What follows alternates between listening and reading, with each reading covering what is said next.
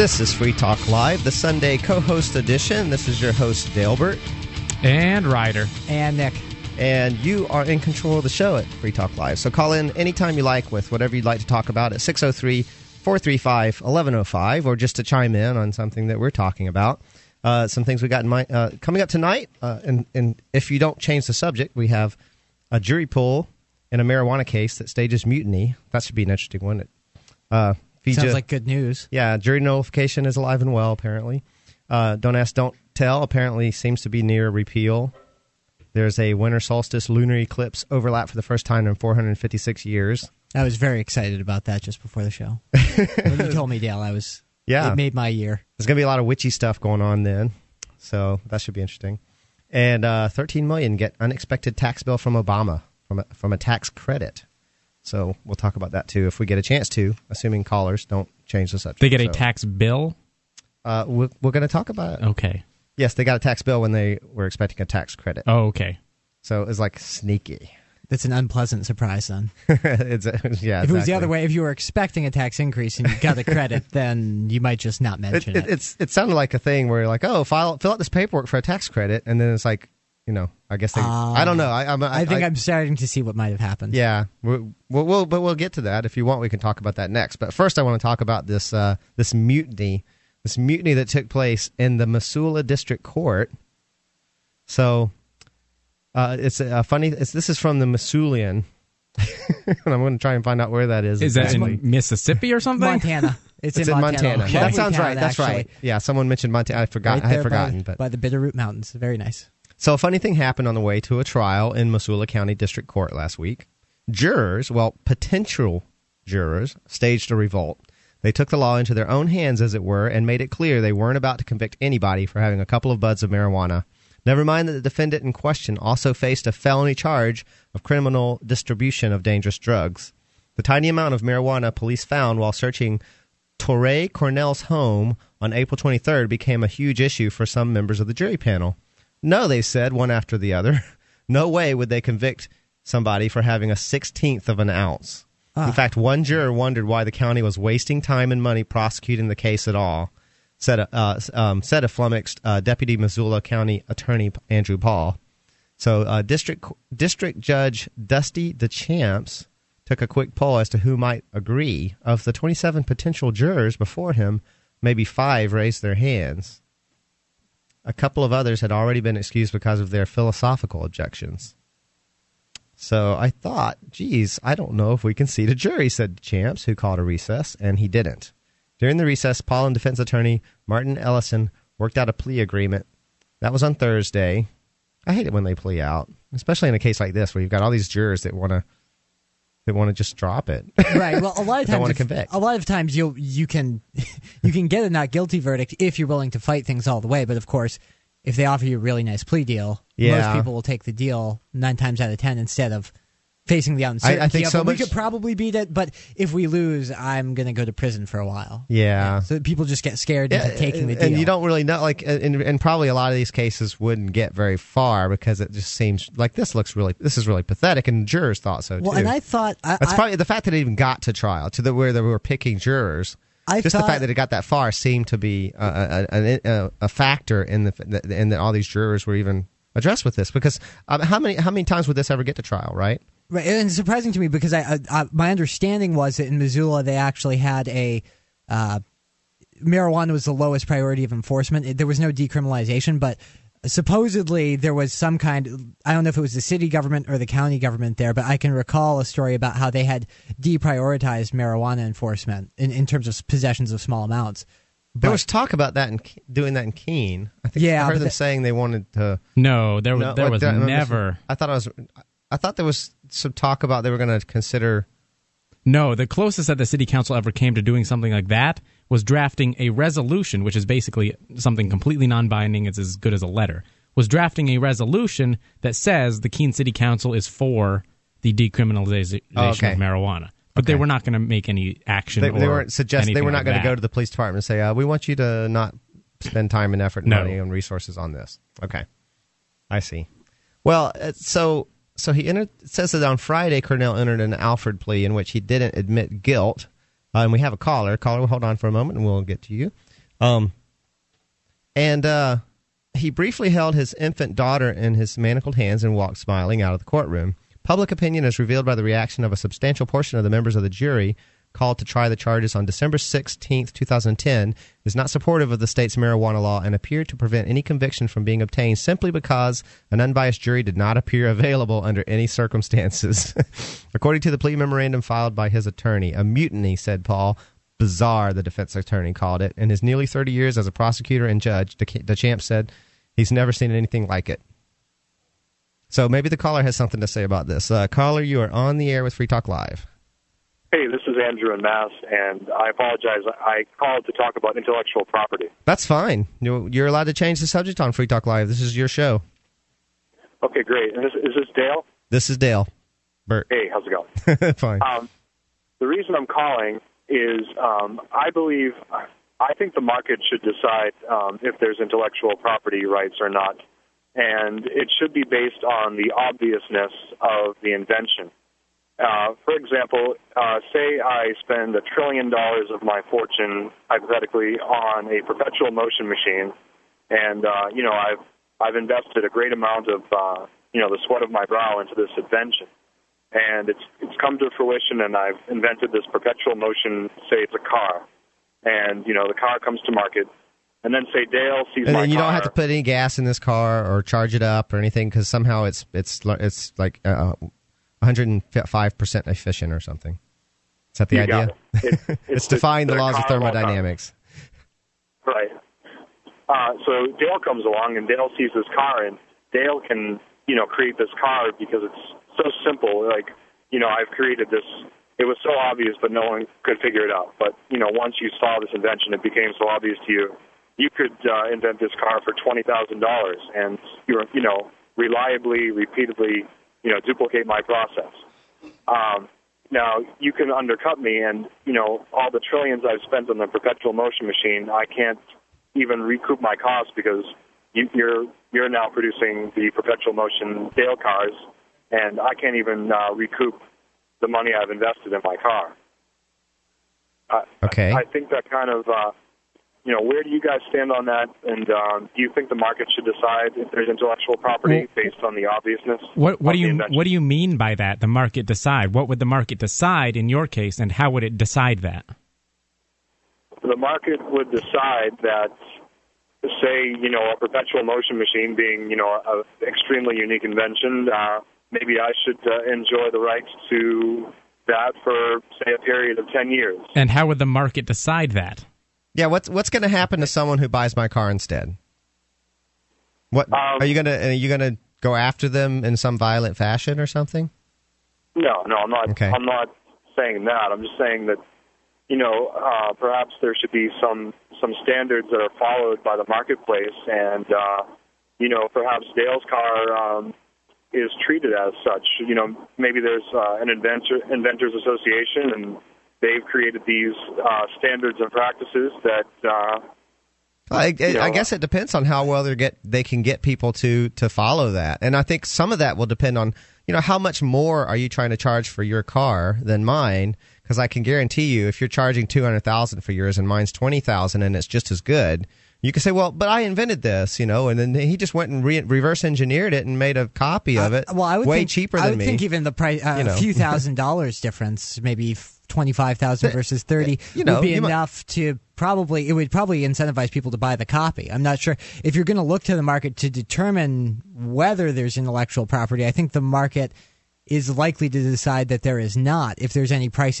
advantage in going with people who maybe basically rip it off. I, I could see something like reciprocity between inventors or d- different companies that have a vested interest in intellectual property. Hey, Angie, would you like to hold on and, and continue this over the, after the break? Sure, I'd love to. Thank you. Okay, we'll be right back. This is Free Talk Live. You can call in and uh, give us your thoughts on this or another subject at 603 435 1105. This is Free Talk Live.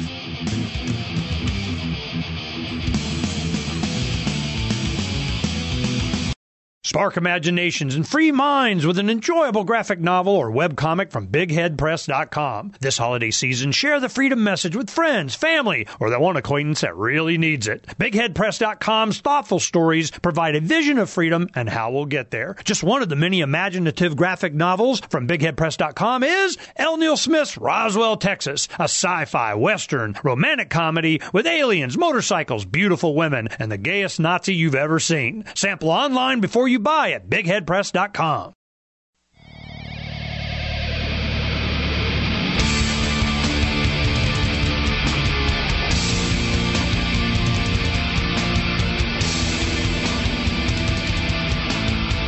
This is Free Talk Live, the talk radio show where you can control the show. Call in at 603 435 1105. This is your host, Dalebert. Ryder. And Nick.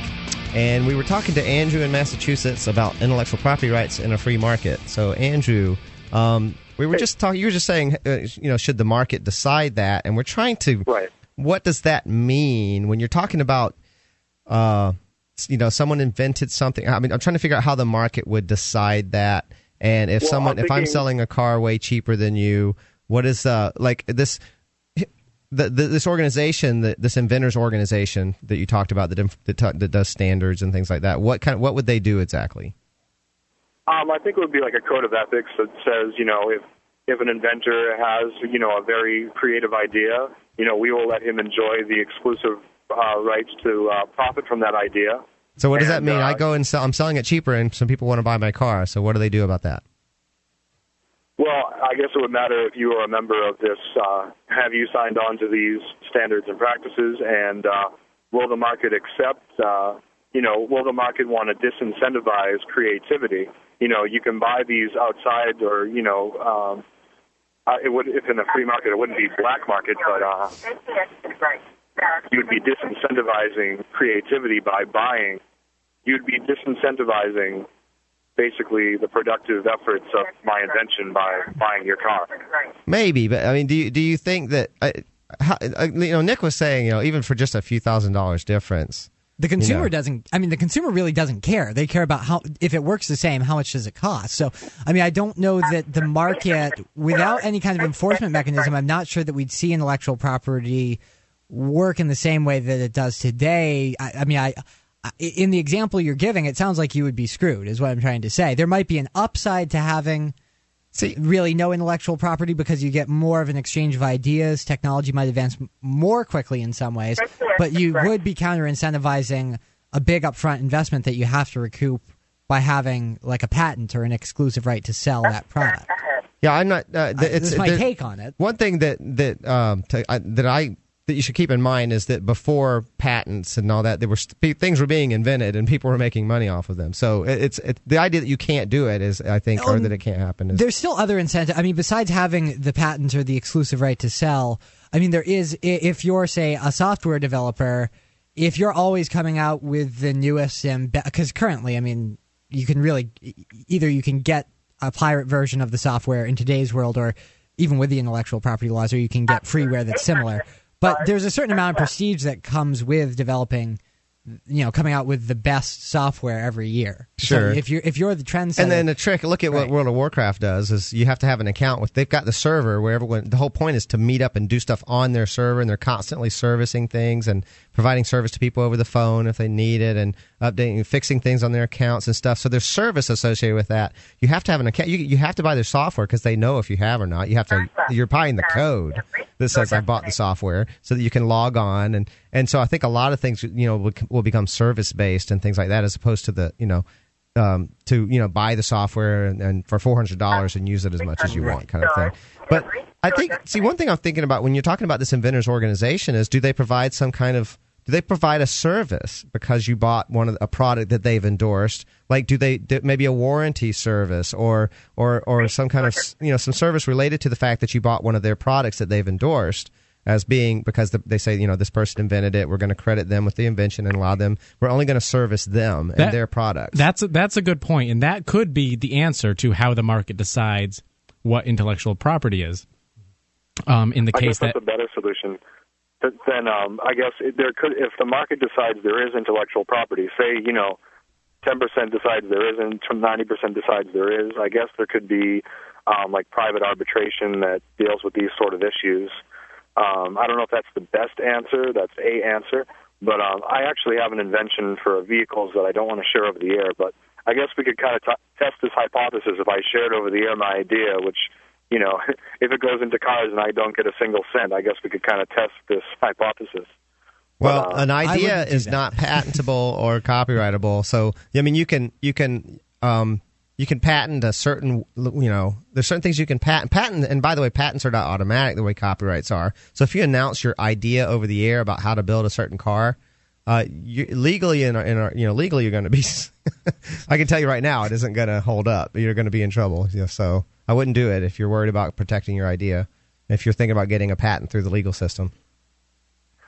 Yeah, I am, and it, it actually, I um, uh, the few people I've told, they think it will save a significant number of lives. It's not a perpetual motion machine, I can tell you that, but uh, it's That's a good. it's a safety system for vehicles, uh, and um, you know, I'm, I'm trying to figure out my my best options, and as it looks right now, it's probably going to end up being a patent, and you know, as a voluntarist, I'm trying to you know decide if that's a route that I want to go, and you know, if going the non-patent route, if that will result in me making any money at all.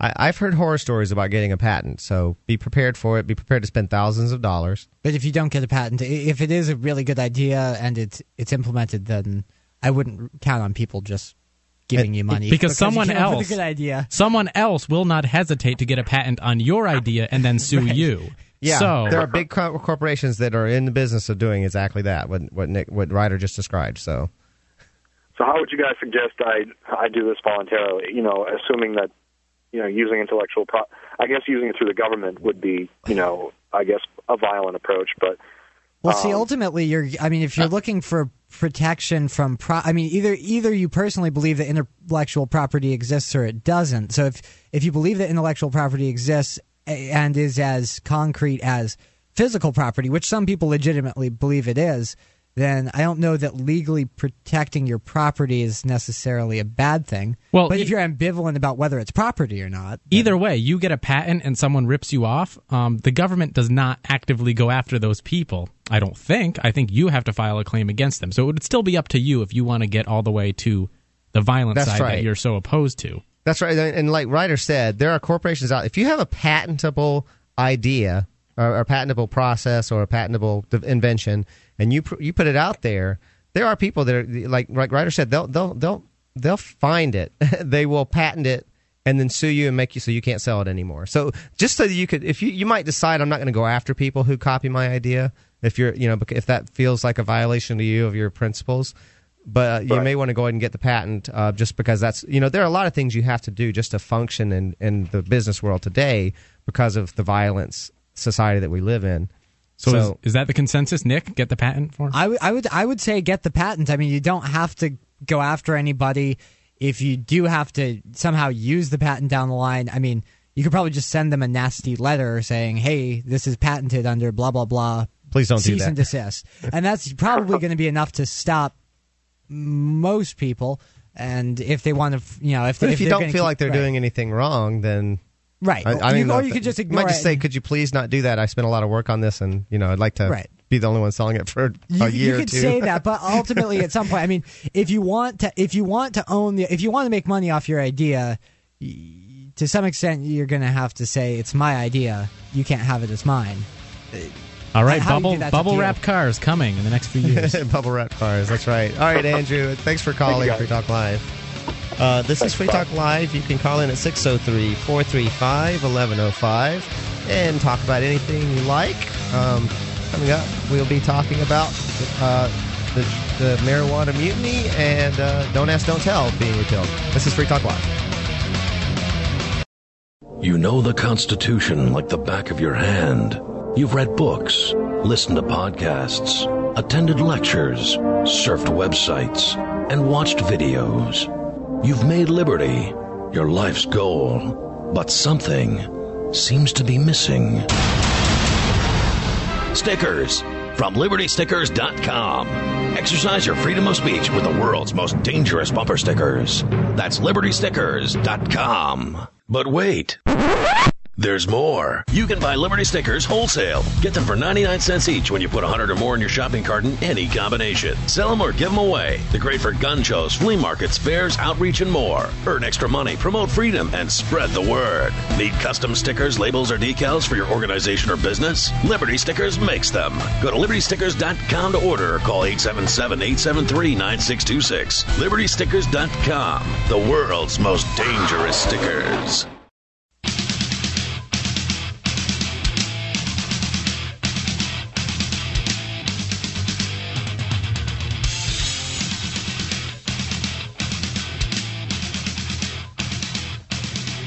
This is Free Talk Live, the show where you can control what we talk about by calling in at 603 435 1105. This is your host, Albert. And Ryder. And Nick.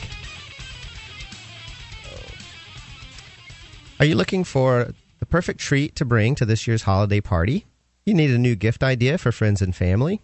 This year, make it George's Famous Baklava. George's Famous Baklava is a walnut pastry with over 50 layers of melt in your mouth phyllo.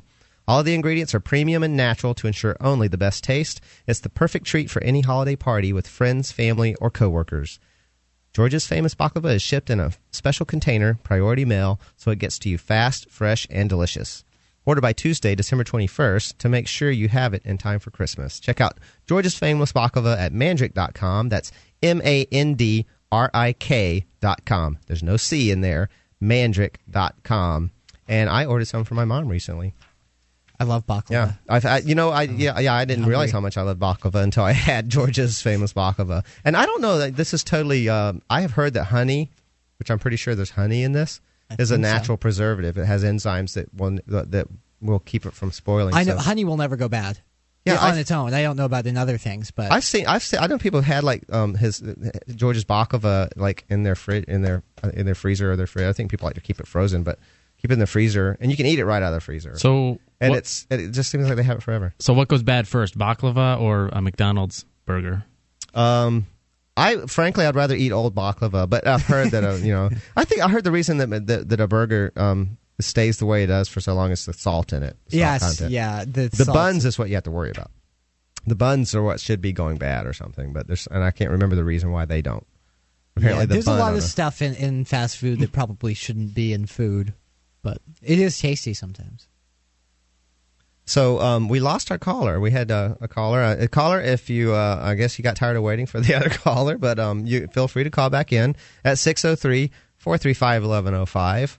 Uh, Just a little while ago, before the caller called in, we were talking about this this mutiny in prospective jurors for a marijuana case, and um, I find it fascinating. It's not it's not actually jury nullification, but what it sounds like is they were afraid that jury nullification was going to happen, and that's what led them to just They- probably, probably what's a fairly favorable plea deal. They, as the, in the prosecutors. the prosecutors. Thank you for clarifying that. Yeah. So yeah, I mean, I, I think that jury nullification is probably a much more effective way to do away with uh, something like marijuana possession arrests than than decriminalizing on the city level. I mean, if if a state, if the state of Montana in this case or California says it's just not it's not a criminal offense anymore to possess an ounce of marijuana, then I guess you don't have to worry. But what happens in a lot of places is that you have governments say that they kind of muddy the waters and say that marijuana is not a high priority or they reduce the penalties, but there's still laws on the books, even though you know most of the people out there don't think it's worth prosecuting. Now, now, did it. this article? This article was about jurors that continually just kept saying, "We're not going to prosecute this particular person." Right during jury selection. Yeah, it, it- they pretty much expressed what was ha- apparently what was happening is I guess and they're going through the selection process and they're finding juror after juror saying, "No, I I wouldn't convict on that." Now, know. did they say they found anyone that would? Um, Um, that, that, meet a well, jury? This is that's interesting. It says um, it says one after the other. They said no. They said one after the other. No way they would convict somebody for having a sixteenth of an ounce. because I'm And it says wondering. one juror wondered why the county was wasting time and money on it. Uh, and then it, it says the judge did a quick poll, and this is what confuses me, where he says that of the 27 potential jurors, maybe five raised their hands, and and asking who might agree. Um, who so might, so so it didn't sound like that many. Five out of 27 wondered why they were wasting time on it. Well, in the a jury couple of others had already been excused because of their philosophical objections. in the jury selection process, so you don't need the entire jury pool to be in favor of nullification. I mean, I- it, it might depend on the jurisdiction, but my understanding is that in jury selection, the defense and the prosecution get to eliminate so many jurors. They get a certain number of free eliminations. They don't even have to give a reason for. Right. They can also ask to eliminate someone um, based on a certain condition, but you know they can explain to the judge this person is biased because of whatever, and then if the judge agrees with them, they can get a free removal. That one doesn't, Right. doesn't count against their the freebies they get. So But they might have just had too many. I mean, if the judge said, "Look, I'm not going to dismiss people," then if you've only got three dismissals on Well- on the prosecution side, then they know that you know all you need is one juror to make it to the jury that wants to nullify, and it's, it's you're not going well, to it's, get a it sounds like it was it was a lot. I mean, it sounded like they had 27 potential jurors. Uh, some had already been excused because of they because of the philosophical reasons, probably something either for or against the either prosecution or defense had an issue with it, and and uh, 20, of the 27 left, they they couldn't find they could not apparently they could not be happy with the jury. They were like they, you know they couldn't they didn't feel like they could get people that who would convict. That's which is good. that's, really I mean just the fact they didn't even get to the point of selecting the jury for it to get to jury nullification. It was like the prosecution was anticipating jury nullification.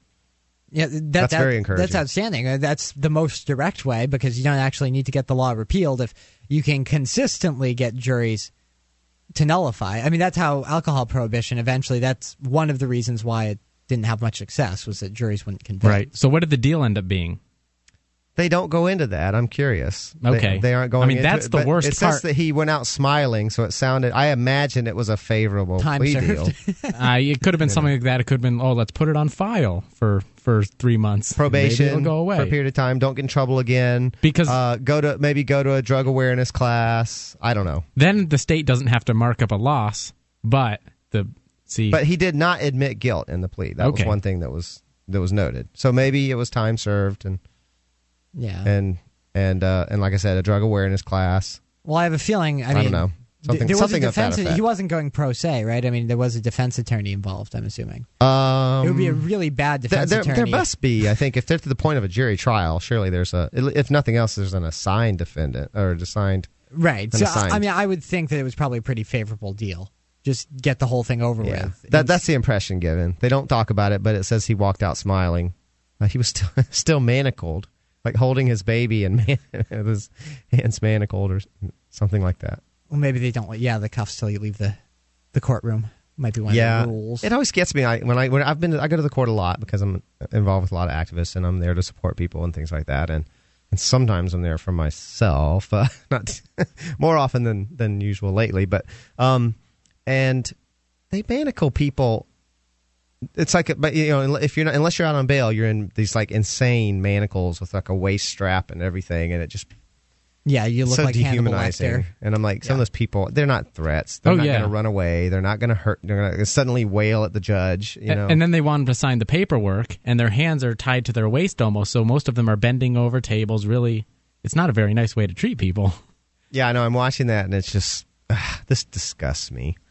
This is so uh, unnecessary. And, and to be clear, this is district court. These people aren't here for rapes and murders. Right. These people are here for we got caught with alcohol or I. this is a small city in Keene, New Hampshire. I mean, yes, yes, bad crimes do happen here sometimes. I'm not going to pretend that it's Mayberry or anything, but I mean, it's yeah, occasionally bad. But most of those people are there for really not not violent offenses and things like that. So, and, and I've seen my friends in those manacles, and I know for a fact in those cases that that it was not warranted. So, yeah.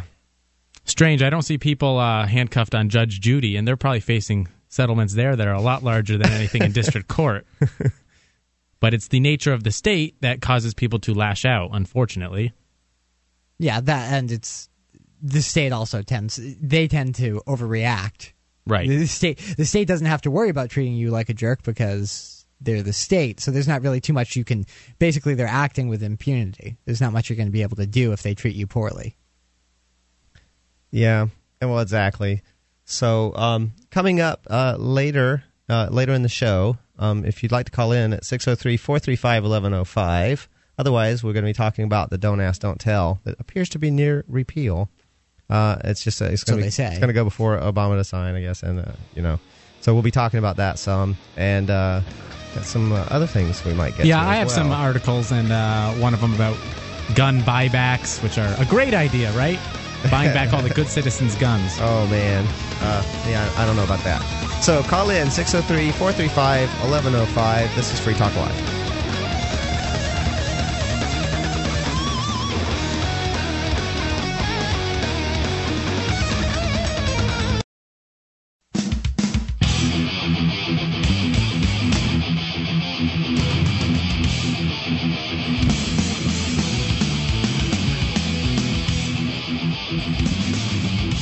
This is Free Talk Live. Uh, this is your host, Dalebert. And Ryder. And Nick. And you can call in anytime at 603 435 1105. And we actually have some callers right now. I'm going to take. Uh, uh, caller, you are on the air. Hey, this is Chris from Michigan. Uh, before I get to the issue I want to talk about, I just want to say I got those Toda sacks that you guys gave away. Used it for the first time. Works great. Awesome. And Toda yeah, sack. definitely. And anyways, I want to talk to you guys about uh, this, well, the state, the government in general, using uh, property seized in criminal cases for their own use. And I have a particular case in general here out of Michigan in Saginaw County.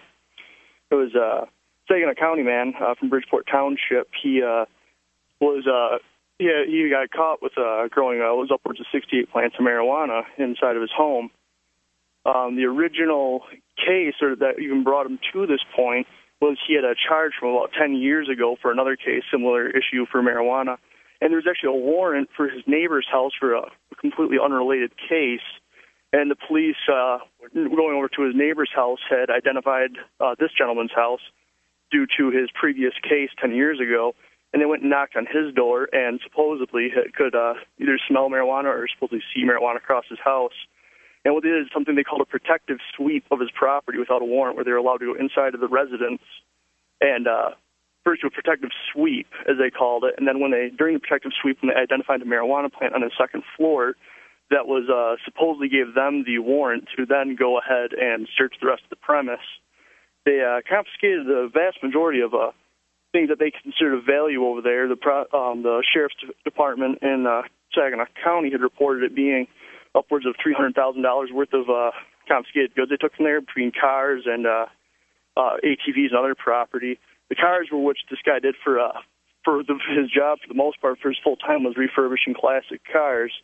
Um, but anyways, what this all boils down to was uh, in order for him, the plea bargain he took under pressure that uh, himself and his wife would both be put in prison and his wife would lose her nursing license as well as I wrote down here his children being placed in foster care.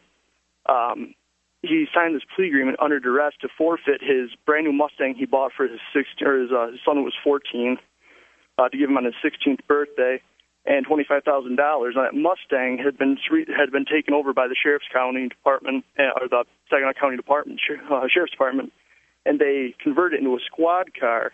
And they're now using that. This is before the A Mustang squad car. I've never seen such a thing.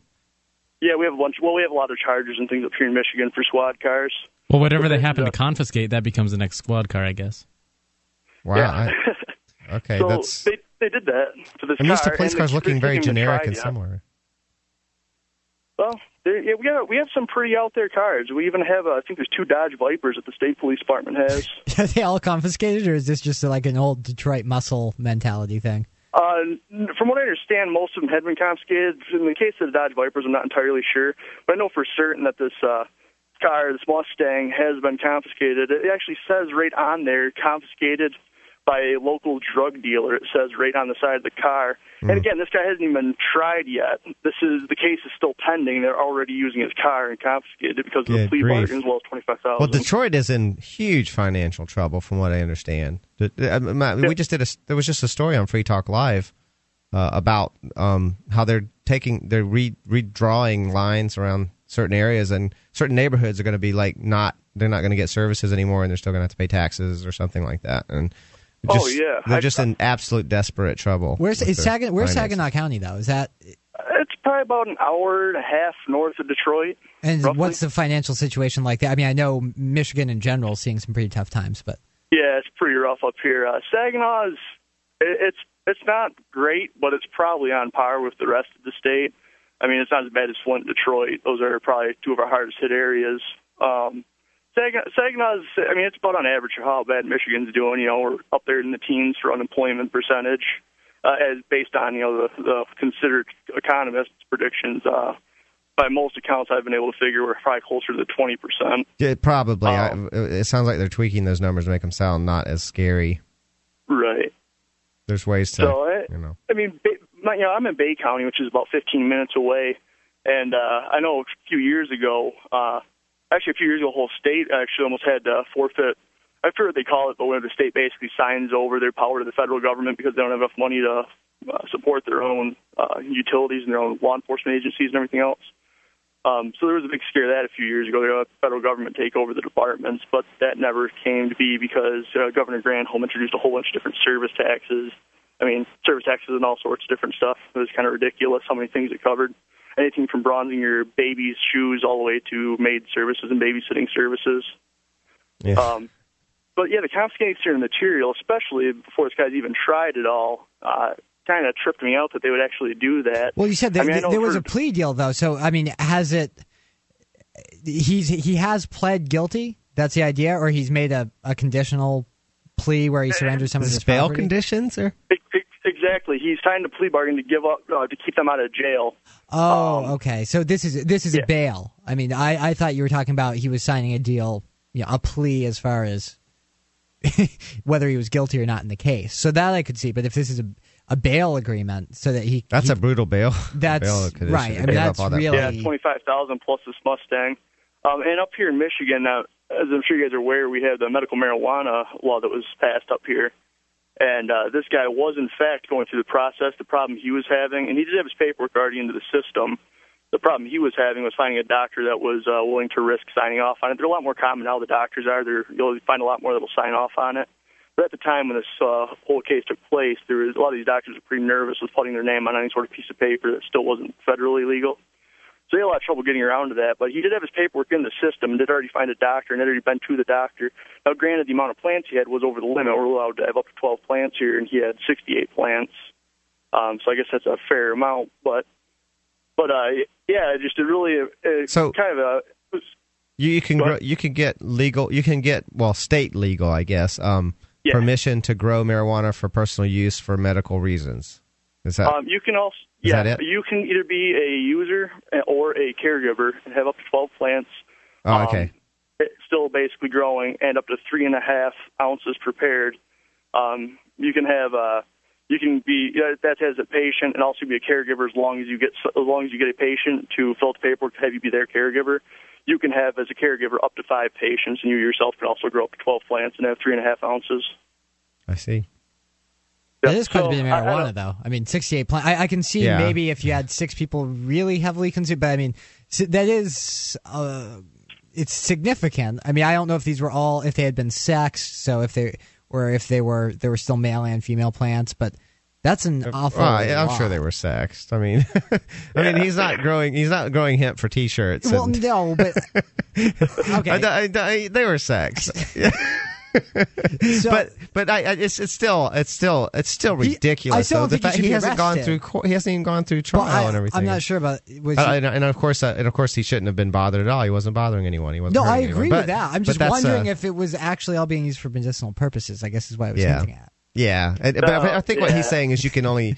It, no one apparently is allowed to grow more than twelve plants for any reason. Apparently, right? Is that does that sound right? That's correct. Or That's based on the law, correct. you can get permission to have twelve if you have five patients who are m- medical users who have uh, prescriptions and so forth. That's Something like correct. that. Yeah, there's a big that's big uh, spiel going on back and forth right now because there's another case that was they have compassion clubs kind of like out in California, It's- and uh, there, there's a big case going on right now seeing if those are actually legal in Michigan or not because it's basically a bunch of caregivers that have consolidated their marijuana to exchange between each other and Ah. so forth. Yeah, Um, it's that it's. was I think once you a- what, it, it- we're already broaching this point where it's, there's going to be a point of no return where it's like okay, it's gonna get legalized and it's just too much. It's just so hard to uh, you know all these little nitpicky things. And once it seems like you know I think California will probably be the first state to do it, but I, I'm not sure that we'll see complete deregulation. Unfortunately, if, it, if it's if it's legalized, they'll- it'll it's- probably be a situation where it'll be so certain people hard to regulate, don't you think? A, a plant like that where you can just Well, grow. If it's if it's legalized, I mean, you would think tobacco could be hard to regulate too, but it's just I not. It's just not. It's just not worth going around. regulation would come through licensing. Right. Yeah, I think businesses. Well, yeah, I think that it'll be a situation where you, they'll give you a business license to grow marijuana as long as you're giving the state their cut.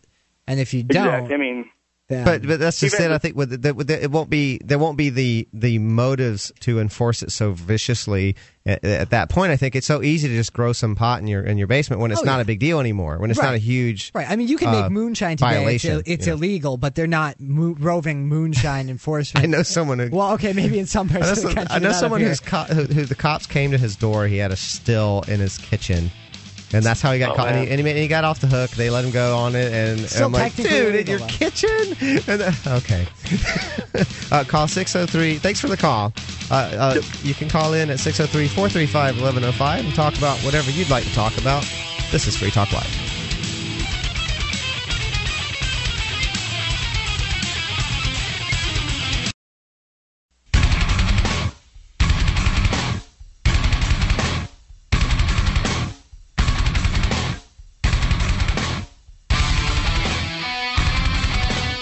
This is Free Talk Live, the radio show where you can control the show. Call in at 603 435 1105. This is your host, Dale. Burt. And Ryder. and Nick. You can also check out our archives by going to archives.freetalklive.com. If there was a show that you missed that your friends are talking about and you'd like to hear what all the buzz was about, go to the archives. And it goes, uh, this goes back for years. Uh, you can access the most recent shows really quickly and go into the archives to get the older ones. So um, I had said that we were going to uh, get into some other subjects tonight. And uh, Nick, you had a subject you wanted to talk about.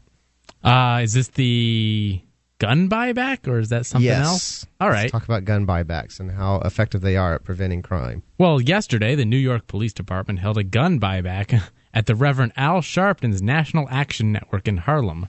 Uh, people received $200 for each gun they turned in, and 350 guns were dropped off. Uh, Sharpton denounced the gun violence and how and how some embrace it. This culture that where they walk around with Scarface on their chest and romanticizing thug life is no longer acceptable. And, and so that's fixed. He resolved that. Right, the That's people- not happening anymore since he had his buyback. The people who are dead set on violence decided that it was worth their two hundred dollars to go bring their guns back, I guess, to Al Sharpton, and everyone has uh, reformed. Was I this bet, a I no bet you they can get questions- more than that, and uh, they could, especially in the black market where you're not asking Well, for people that don't was want this to a give no a life. get a questions buyback? Because this is what you do with your murder guns.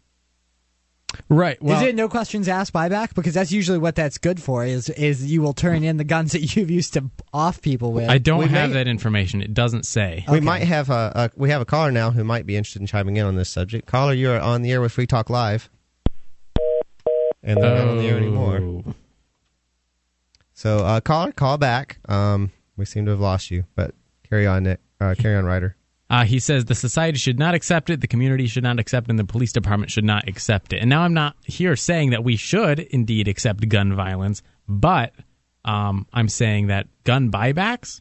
Who, Yeah, I'm what not a kind fan of gun person? violence- what violence kind either. of person is going to decide to take their gun and bring it to the city or or Al Sharpton or whoever and uh, give it up voluntarily? Probably- that- it's it's the same idea with gun licensing, right? If you make people get a license in order to have a gun, or if you just say you're not allowed to have a gun, well, then law-abiding, you know, people who aren't in, in, who don't intend to go out and commit crimes are going to obey that law, but it's not going to accomplish anything. It, it, it never does. I mean, Well, it, statistically, it does. It does. It, gun laws what don't it, help. In fact, accomplishes is that it does actually it fairly effectively disarms people who are law-abiding. the people who have the guns just to defend themselves from violent Right, people. and then there are the people yeah. who are non-violent and might illegally have the gun to defend themselves. Because, I mean, there might be some people who are otherwise law-abiding except for laws like that, and by the same, e- e- even so, even the people who do keep the gun for self-defense, even if they are circumventing the gun ban or the registration requirements,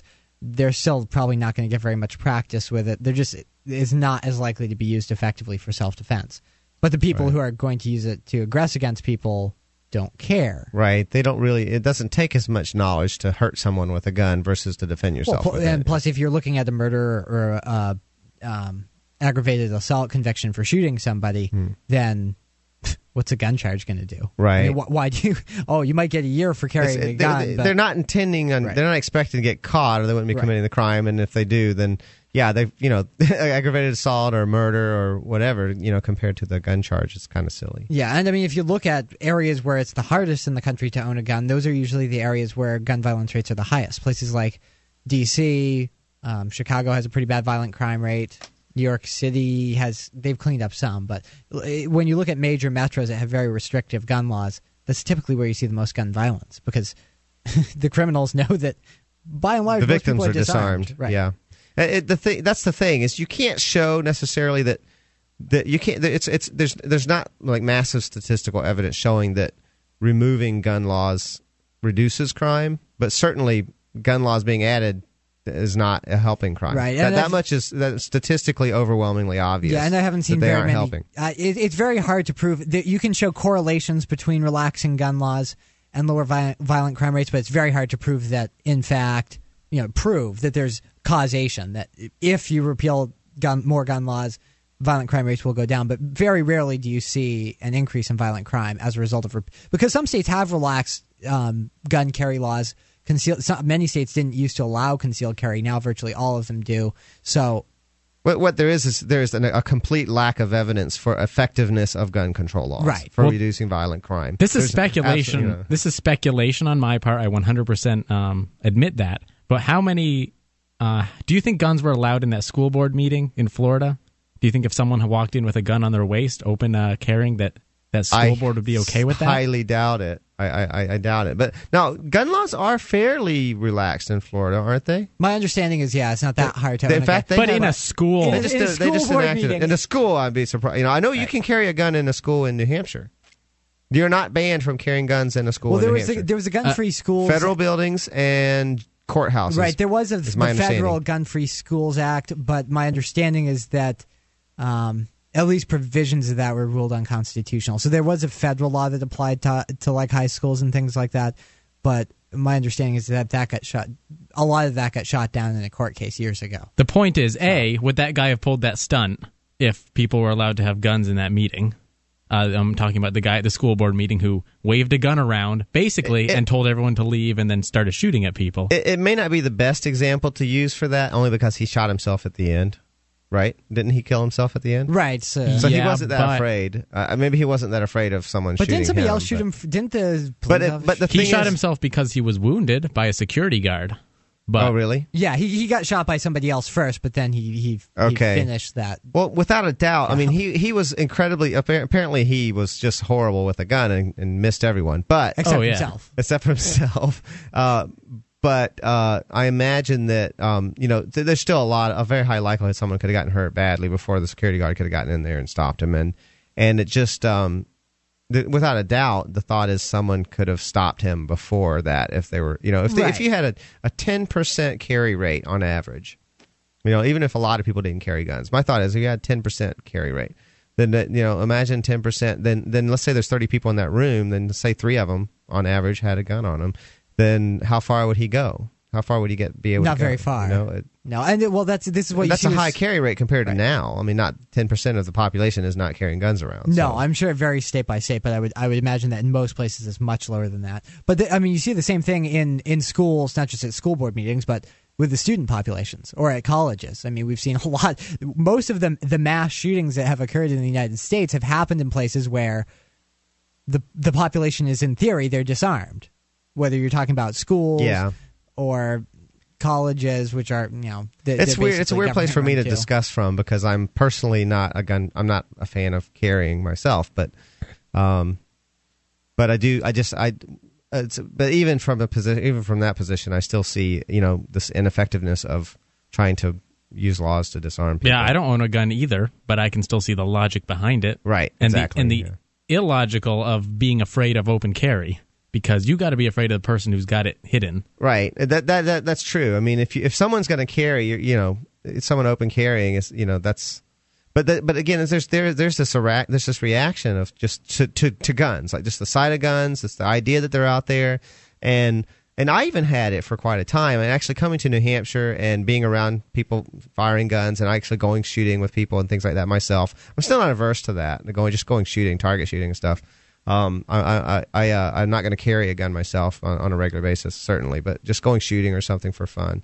Uh, but uh, so, but it's, but yeah, I mean, it, it, gets over the sort of phobia that gets built into you from from well, the culture. The, of, I, right, I think the phobia exists partly because, especially if you watch a lot of TV or you watch a lot of movies. Oh I mean, yeah, it's always whenever there's a gun in the situation, someone's always getting shot. Whereas yeah. in real life dramatically speaking, it it's ha- that's right. you know, and that's and it's that way because of the culture of the fear of guns. You can't have a gun in a situation casually, right? You know, in a, in a drama in a dramatic situation, and that's because people have this fear about them. And someone was saying, "Why are people freaking out? This guy didn't even hit anyone. You know, what's so what's the big what's the you know." What's violent about it? the media was describing it as this horribly violent thing, and, and he didn't even hit anyone. I'm like, he fired a gun. That's violent to a lot of people. That is that's all it took. He was, he was he, I assume he was probably trying to. I mean, he people, was being violent, but I mean, I, I, can't remember the exact uh, description, but yeah. So um, call in at 603 435 1105 if you'd like to bring up a subject or chime in on something that we're talking about here. This is Free Talk Live.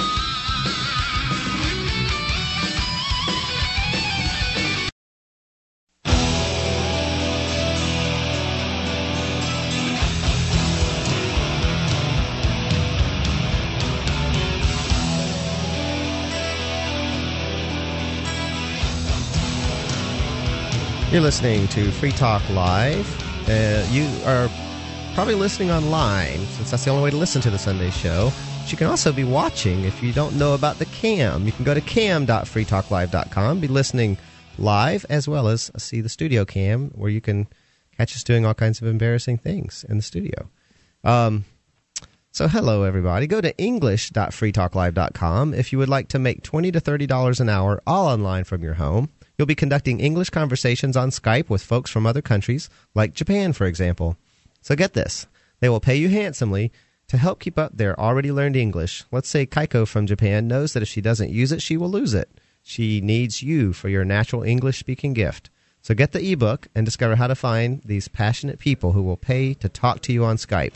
So check out english.freetalklive.com and start your own online English conversation business. That's english.freetalklive.com you'll love yourself for it. So uh, it looks like Don't Ask, Don't Tell. Uh, in the Senate, they voted Saturday to repeal the Don't Ask, Don't Tell ban on gays in the military, marking a major victory for gay rights and an impending end to the 17 year old Don't Ask, Don't Tell policy. Those aren't my words.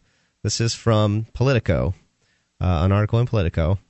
So it's gone through the Senate. The bill now now heads to President Barack Obama, who plans to sign it into law, overturning what repeal advocates believed was a discriminatory policy that has unfairly ended the careers of thousands of gay members of the military.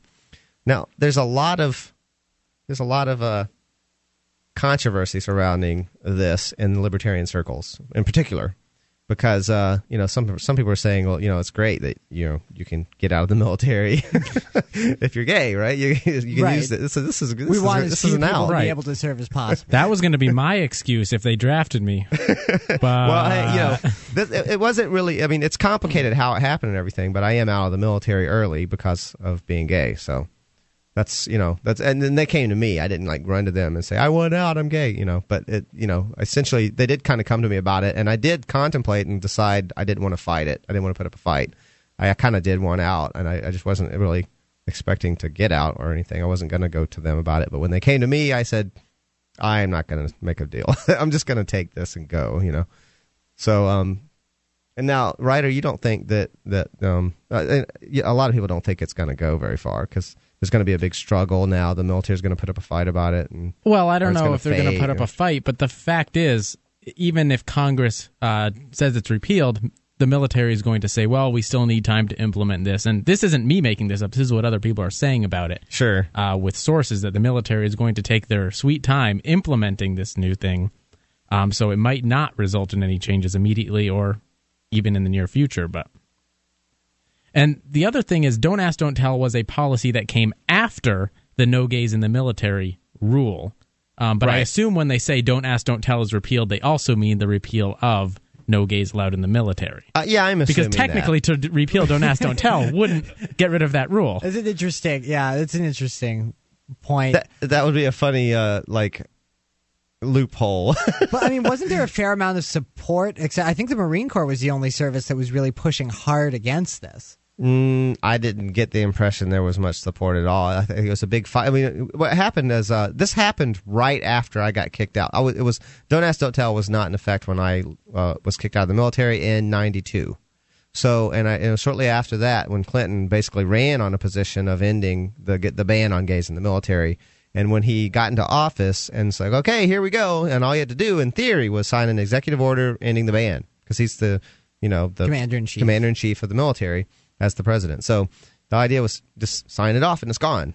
And they they, they basically threatened Congress and such. It was a Republican Congress were threatened to make it make it into law.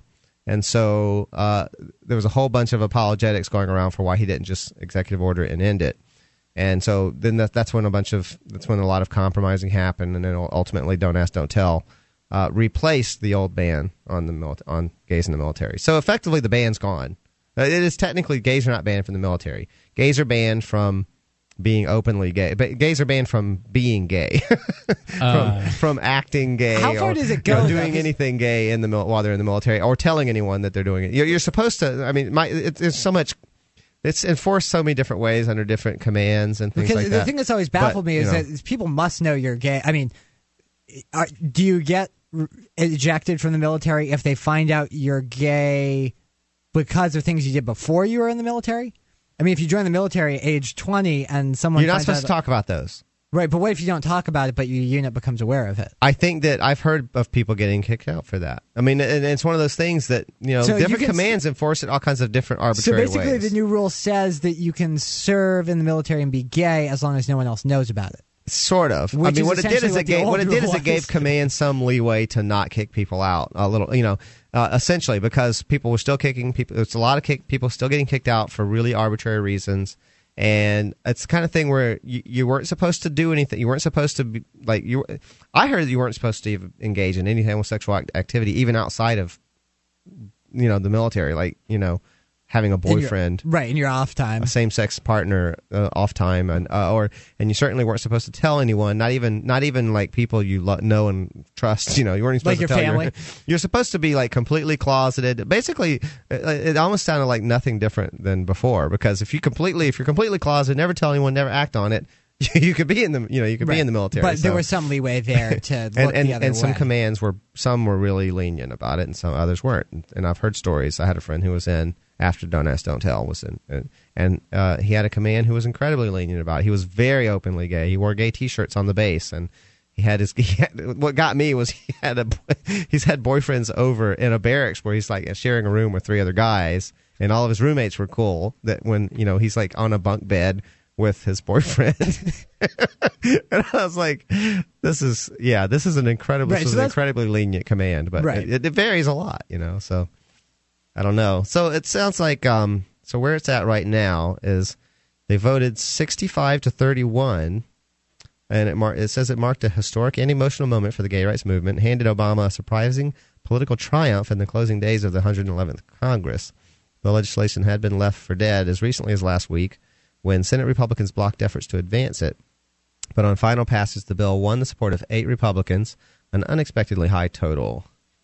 The repeal, which will not take effect for many months, ushers in a major cultural shift for a military that has operated under the don't ask, don't tell policy since the first year of former President Bill Clinton's term. So, shortly after the final tally was announced, a handful of top White House officials, led by Deputy Chief Deputy Chief of Staff Jim Messina and Senior Advisor Valerie Jarrett, congratulated and embraced gay rights leaders who had gathered just off the Senate floor. It's an it's an historic moment, said Jarrett, who had never attended a vote before. It wouldn't have happened without Congress, obviously, the president's leadership, and so many people across the country who became engaged in the issue. Everybody played a vital role in today's success. Um, the Senate vote capped months of uncertainty about whether Congress or the federal courts, where gay uh, where gay rights advocates are fighting the ban, would act first to repeal the policy. The real drama had already come a few hours earlier when the repeal bill cleared a crucial procedural hurdle. The 63 to 33 cloture was three more than needed to beat back a Republican filibuster. So now the question is, how quickly does it get implemented? Really? yeah, I guess. so. Or how quickly do uh, too many Republicans get in there and they swing it back the other That's way? Yep. possible as well. Uh, call in your thoughts 603 435 1105. This is Free Talk Live.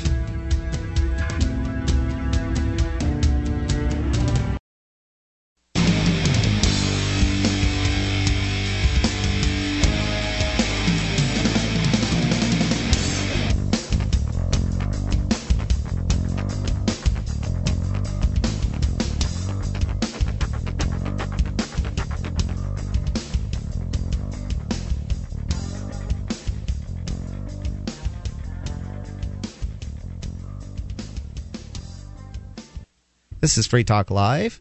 You can call in anytime at 603 435 1105. Um, This is co host edition with your host, Dalebert. and Nick, And Ryder. So we were just talking about the Don't Ask, Don't Tell repeal, which has gotten through Senate, and Obama has pledged to sign it. Has said that he would sign it. So uh, with support, it says with support from from all but one member of the Democratic caucus and help from six Republicans, the standalone bill overcame the 60 vote threshold required to move forward. Republican senators who voted yes with the Democrats in the cloture vote were Mark Kirk of Illinois. Uh, I'm not going to name them all. I don't care. uh, Senators Richard Burr of North Carolina and John Ensign of Nevada joined the six other Republicans in bucking their party on the historic final vote. Uh, it was a difficult vote for many of them. Collins, who introduced the legislation, was Senator Joe Lieberman, said of her GOP colleagues, but in the end, they concluded, as I have concluded, that we should welcome the service of any qualified individual who is willing to put on the uniform of this country, fight for us in war zones, and put freedom on the line for us. Oh, don't you love that rhetoric? West Virginia Senator Joe Manchin, who previously stated his opposition to the repeal, was the only Democrat to miss the vote because of a family holiday gathering, his spokeswoman said. Obama called the Senate vote a historic step toward ending a discriminatory policy that weakens America's national security and violates the ideals troops risk their lives to defend. So, um, yeah, I think a lot of uh, I've seen some discussion about this amongst my friends who are primarily, you know, my libertarian friends, and so and there's sort of an attitude. A lot of people of like, eh, so what? And you know, and, and, and I'm I'm anti-military in general. You know, so, so, the question is, I don't. I don't think what- we should have a matter? standing military. I'm, I'm amongst a lot of people who doesn't believe that America should have a standing military. I, I, I don't. You know, I'm a. I'm not. I'm not for a. A, a, an, um, a, an, a, an authoritarian monopoly form of government. So I'm for voluntary government. So obviously, this There doesn't really not be fit a with standing anything. Right. right. But uh, even in the context of the fact that we do have an authoritarian monopoly form of government that's posing itself on everyone, um, there's a lot of people even within that context that don't believe we got to have a standing military. That's something Mark talks about, um, a, a regular co-host on the show, and um, I, So- I, well, I, I'm one of those people who falls into the camp where I, Yeah. I would ex- I would accept government to a point, but there's no need to have a standing military unless you're acting as an aggressor, which is largely what has happened since we've had one. So Right. it's it's kind of it does point out that if, when all you're have, a is a, when all you have is a hammer, everything looks like a nail, right? Right. I mean, it, if you only need a standing military around when you're a militaristic society, and that's not something I want to be. Although apparently in the United States today we we are to a large extent, whether we like to admit it or not. And um, I, I, I was kicked out of the military for being gay in 1992 before Don't Ask, Don't Tell was implemented. It was just a ban. You just weren't allowed in if you were gay. They just flat out asked you, Are you gay? Oh, you can't be in then. Unless there's a war. And then all of a sudden that kind of just stops That being as question important. stops you know? being asked. when they need people badly enough, the ban seems to not be important anymore, which, which immediately undermines the, the whole premise of it, the whole notion that it's, you know, you can't have gay people in the military. It's going to undermine morale and it's going to disrupt things. And well, if all of a sudden you drop the ban when you really need people, that that doesn't really fly, right? Right. It's, Okay. it's sort of points. You would think that during a war, when they, when they need people the most, unit cohesion would be more important than during peacetime. Right. So you would think it would be even more important to crack weed out down gay even people harder if and- gay people broke down unit cohesion. But of course, you know, and then uh, you know, of course, a lot of people when there's a war, and then when, especially when there's a draft, all of a sudden, gay people are coming out of the woodwork, right? like everyone's gay all of a sudden. There's, there's a draft going on. But did- yeah. but what's better for the military to have a draft and have people that don't want to be in there in there, or to allow the gay people in there and possibly affect, you know, the morale of some of them, um, and the if people get upset at that. But at least you have people in there that are volunteering. Hmm. Yeah. Armies I- of conscripts don't I fight too find well. that yeah, I, I you know the thing about this is I I kind of I in general I don't care. I don't care what Congress is saying about you know whether they approve of gay people doing different things and stuff. I don't look to the government for validation of my lifestyle or what myself or whatever that I'm a, that I'm an important person and my self esteem is not attached to what Congress thinks of me and things like that. But I do find that this is interesting from a cultural standpoint because I you know politically things happen politically when the cultural when when the culture has shifted. The culture has to be there for the politics, then the politics follows that. I often find it's it's putting the cart before the horse. I think people trying to do politics that's bucking culture, you know, it's just not gonna it's not gonna happen.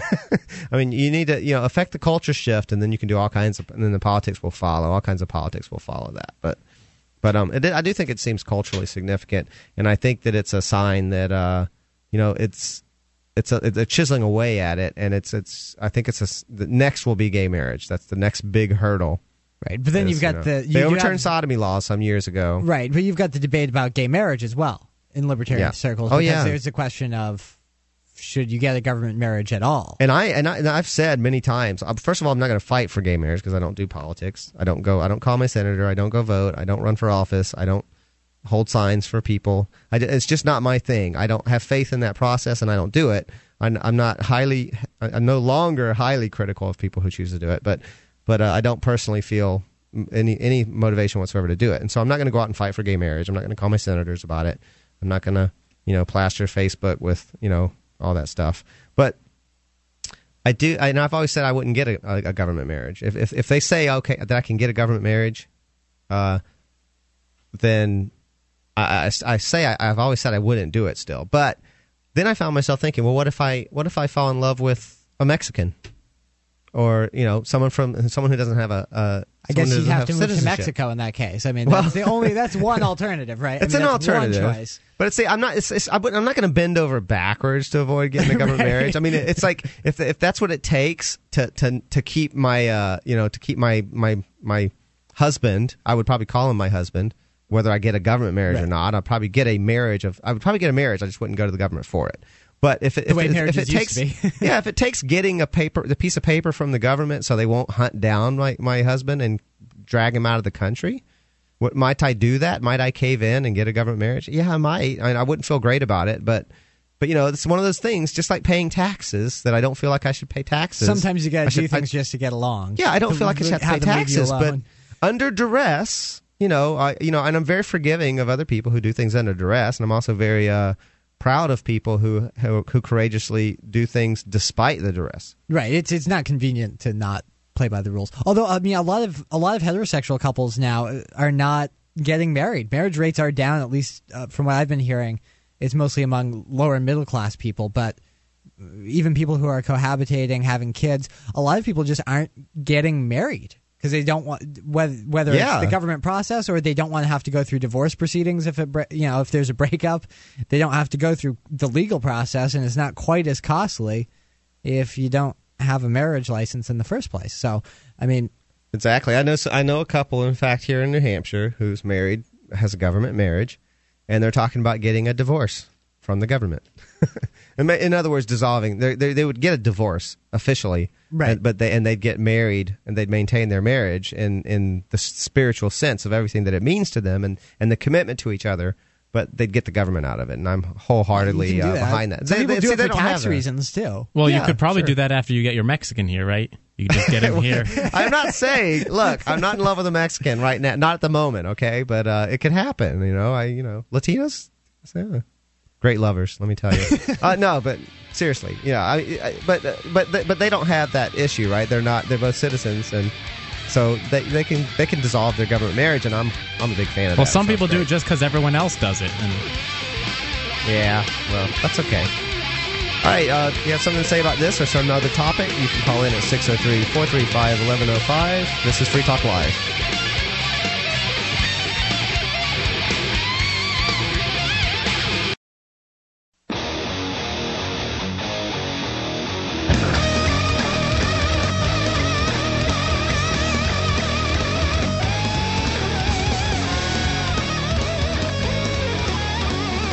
This is the co-host edition of Free Talk Live, where you can call in anytime you like and talk about whatever is on your mind, or chime in on one of the subjects we're talking about tonight. We're about to talk about the winter solstice lunar eclipse overlap, which is the first one in 456 years. So that should be interesting. This is your host Dalebert, And Nick, And Ryder. and uh, so the, the the lunar eclipse. Apparently, I got some uh, got some um, piqued some interest in this earlier. So. well, um, it, it it sounds interesting in that it happens so infrequently. So this means we're close to the end of the world, right? it's probably another sign of the end of the world that everyone's going to get all in a hubbub about, and then nothing's going to happen. and uh, I think I'm actually I'm a little bit nervous about this one because I think people might get a little bit panicky and just react to world events. Really? Like, What? I- Who is even paying attention to I- I- this? this is some the people first think I'd the- heard of it. Some This people is- think the what? I Oh, only what, just heard of it myself. Uh, what, like- the end of the world, 2012. No, no, no, this Uh, eclipse. The eclipse. I'm not talking about this. Oh, you're Oh. talking about 2012. I'm talking about like people. Some people legitimately think the world's going to end. Oh. Well, they And- thought that for the well, not quite the world ending, but they thought that the Y2K? Uh, the Y2K thing. Well, was some gonna- people did like actually stock up for the end of the world. Yeah, but so I- what? That's their big. There's their right, but thing. they misspent a lot of money. I'm just saying people can act irrationally, and if something bad happens and you think the world's ending, you can a month- still eat those canned beans, even if the end of the world doesn't It's a- come. It's not waste a waste of money. Okay, but having hundred canisters of propane for a grill, you can do that. I mean, I, I guess eventually you can use it up. But. Uh, okay. Them- yeah, if it You gotta be keep, it wouldn't be prepared. any point in getting it, right? Well, Right. when it, does, keeps. when it does actually end, you're going to be looking stupid. You're going to be the ant. No, wait, the grasshopper. I'm not saying don't. I'm not. Gonna, I'm not saying don't be. I, I I have no problem with preparedness stuff. I'm just saying when people think that the world is going to end, I, I just I don't. It makes it makes me nervous when somebody actually thinks that the world's going to end. in a But they, year. but they, that's just it, though. A lot of people It's two think it all the time. There's always Yeah, but if that was going through my head, I would I would be doing much different things than I'm doing right now. If I thought Sure, sure. legitimately it was going to end in a couple. Well, you'd years. probably be banging everything with a hole in it. right, and I'd be doing I'd be doing every drug I could possibly. I shouldn't say that about you, Nick. I'm, I I'm sorry, I'm projecting.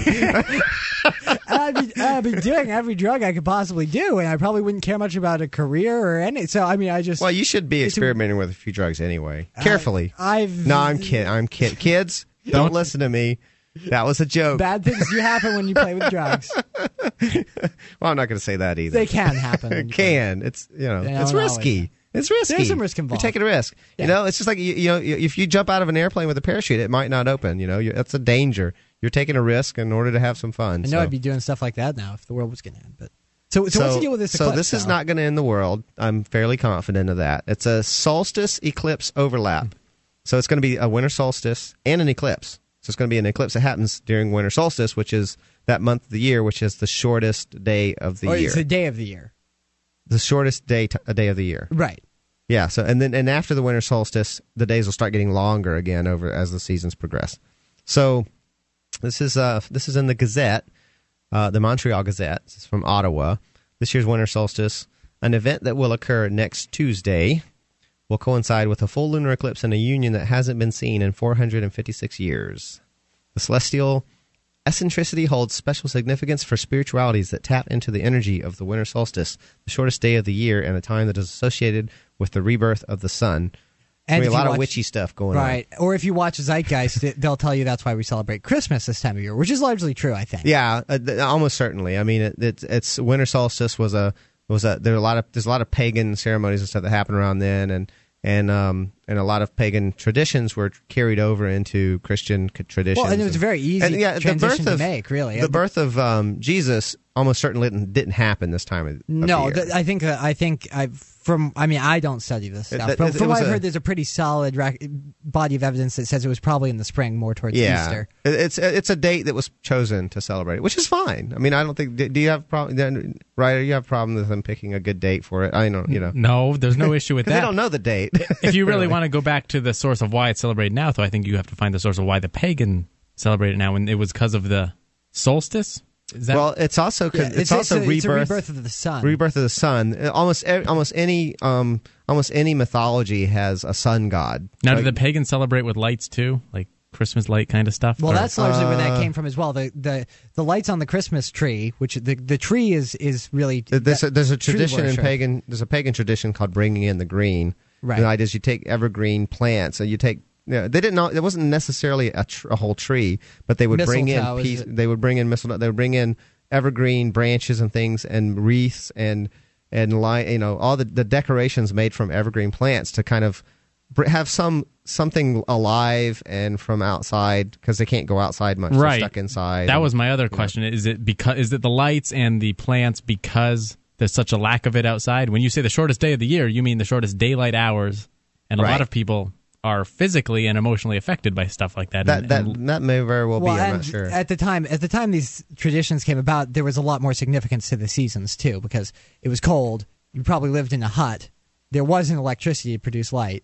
I mean, we're talking, we're talking before the time. it was of probably fairly expensive to have a lot of light. So it's a you know it's a it's a festive occasion where you you go you know you go overboard a little bit and you you splurge and have and burn Okay. some extra oil and have you know Right. So I mean, it's it's maybe that's the you know it's Yeah. a celebration. So right. It's a celebration because the light's coming back, and that means summer's coming back. So that's where it comes from. They do go into this a little bit. It says it's a, it's, it's a ritual of transformation from darkness into light, says Nicole Cooper, a high priestess at Toronto's Wiccan Church of Canada. That's witches, Wiccans. Uh, it's the idea that when things seem really bleak, it's often our, be- our biggest opportunity for personal transformation. The idea that the sun and the moon are almost at their darkest at this point in time really only further goes to hammer that home. Cooper said Wiccans also see great significance in the unique coupling of the masculine energy of the sun and the feminine energy of the moon, transformative energies that she plans to incorporate into the church's winter solstice rituals. Since the last time an eclipse and the winter solstice happened simultaneously was just under five centuries ago, Cooper said she wasn't familiar with any superstitions or mythologies associated with it. probably happens so infrequently. I mean, you're talking every. Pro- Well, I don't know if it's a regular occurrence, but I would think it's probably about every 500 years. if you had decorations for this event, they would be in the attic for a long time. I think that's what Nick is saying. yeah. Yeah, I, I don't. Th- yeah, I, I can't imagine that there's like a, a a a plan for this. It's like it's new every time. You know, it's like Right. it's happened 500 years Right. since the last I- time. and somehow I don't think it. You know, I have some- no idea if it's a cyclical thing or if it changes. You know, if it's just Well, is it going to be? Is it going to happen again in 456 years? I don't know. well, It- and then you've got leap year. So do we miss? Is there what? Do we miss one one year because of the leap year? You see what I'm saying? Does it get pushed off? No, The I leap have year- any four idea what you're saying. Mm. Because every four years you have the extra day, yes. which the calendar, the calendar year would would shift. What I I'm can't saying- imagine- if it was on a regular schedule. What I'm saying is man time might not only line up with that regular schedule. but but if it's on a cycle like that, I'm years. saying it would be even 456. But the years solstice isn't based off of a calendar day. It's No. based off of an axis position, which can be December 21st or 22nd. So I would think the leap year oh would yeah, have yeah, no point. would have That's- no That's effect. a good point. That's a good point. Anyway, I'm sure there's an app for it to figure it out. Yeah. All right. Well, I doubt there's an app for it. Uh, someone There's not even a plug this into your for it. iPod and or your i not your iPod. Sorry, your iPhone. iPod Touch Your will love iPad. support apps. Actually, that's not a bad idea though, because there probably is not an app. So one of the listeners out there, if they're feeling ambitious, if they actually want to work out the math on this, Patent it quick. th- right? Then you can actually put an app out there I, I they won't need it again for 500 years. for 500 years since the last. Well, I don't know. It might happen in 20 years. For It's just a know. countdown to It the next one. cyclical That's what thing. the app would be.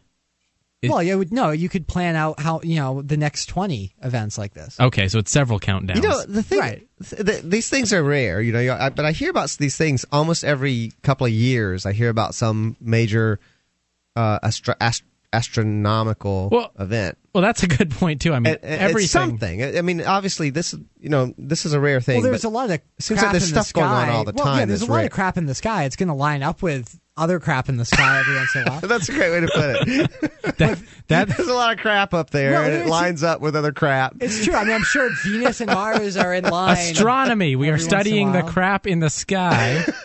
It's true. Well, it's what we were talking about though, because you you can you can say it's a rare astrological event when I don't know Saturn and Jupiter are in line, but that's going to happen just randomly by chance. Every Well, so this often. there was. I remember all the planets lined up. The and that was around. Do you remember when all the planets lined up and there were people saying that was No. going to be the end of the world? No, And how long ago was this? that was in Tomb Raider One, the movie. that that happened in my lifetime. It happened Huh. when I was about twenty ish, and I know that because that was a I, that night we went up to the to the top of Stone Mountain in Georgia. Uh, I lived near there, and uh, we went up to the top. We caught, went up Stone Mountain, and there were people chanting in a circle. And I came out to my best friend at the time at that night, and, and he You said thought the world was he made, he ending? made Did fun you of think me. the world was ending, and no, that's I why didn't. you were? but he just it was just an, it was just the time for some reason. And my friend said, "Oh, it took the planets lining up for you to tell me that you were gay." So whatever. This is Free Talk Live. If you'd like to talk about this or something else, call in at 603 435 1105.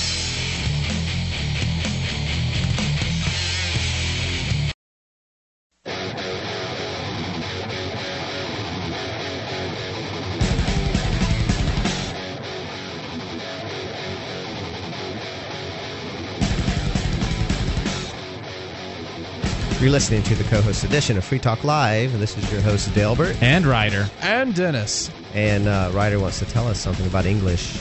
Hey, everybody! Welcome to the interwebs. Yes, this is so cool. Did you know that there are smart folk all over the world who need to meet you? Why? Well, if you're from an English speaking country, then check out English.freetalklive.com right this very second to find out. If you're listening to this podcast, then pause it right now and check out the site. Go to English.freetalklive.com and discover how to create your own online business. All you need to get started is the ebook, the internet, Skype, a webcam, cam, and a microphone. What an inexpensive way to become your own boss and uh, that oversees a rewarding and challenging job that requires your unique creativity and passion. Pause the podcast and visit English.freetalklive.com right now. So, um, so we were talking about the solstice eclipse. Now it's the first overlap of uh, both having a solstice and an eclipse uh, in 456 years. And now um, uh, Nick had to go, and Dennis is, uh, has joined us. Greetings. Yep. Hi, Dennis. So, what are your thoughts on all the crap in the sky that lines up? No, we were talking about this before, and I'm saying that technically, line of sight, it doesn't really line up. But yes, from where well, we it's lining standing- up in a in a physical point of you know, you know physically point lining up. you Right know. now, we're From- not Well, even this is a from time perspective. Yes, it, This from our is, these aren't objects that are yeah. lining up in this case, though. This is actually events that are just happening at the same time. So you have the eclipse, which is sort of like lining up. You have the shadow of the, I guess the, sh- the Earth's shadow is falling on the moon, right? A Yes, lunar, that was a lunar lunar eclipse. eclipse. Yes, And so we have that happening all on the 21st. the winter solstice, which is the shortest day of the year. And so it's just a coincidence. It's Yes. two events happening at the same time. And it's a fun coincidence because any coincidence to party, revelry, just get drunk for, I say is a great coincidence. s- the solstice eclipse party. Um, That's what I like about Wiccans. I, I actually went to a I went to a pagan class um, when I was younger, and it was just sort of an interesting thing to explore and everything. And of course, they believe in magic and spellcasting and all that stuff. But the, the the fun thing about Wiccans is they get naked to do all kinds of stuff, and yeah, uh, no, no, I, not as much I- as you might. It depends on which so group you're with. there. I'm down. Yeah, I was actually with a you know from from a Wiccan point of view, it was probably a fairly conservative Wiccan group because they did their ceremonies and they were naked underneath their robes, but they they usually wore robes, but they would occasionally have like a, an event, say like a marriage. If they had in a Wiccan marriage, typically the couple is nude. Okay. and uh, and and the, for the guests, it's like it, it's like a clothing optional event, and the guests can come in robes with nothing underneath or something like that. I think I have to join a Wiccan. I like yeah, group. it's very Like, important that sounds- you wear like all natural. It needs to be like cotton or wool or something, not polyester. Your robes, you know, that will interfere with the spell casting or oh, whatever. Wait, wait, So, wait.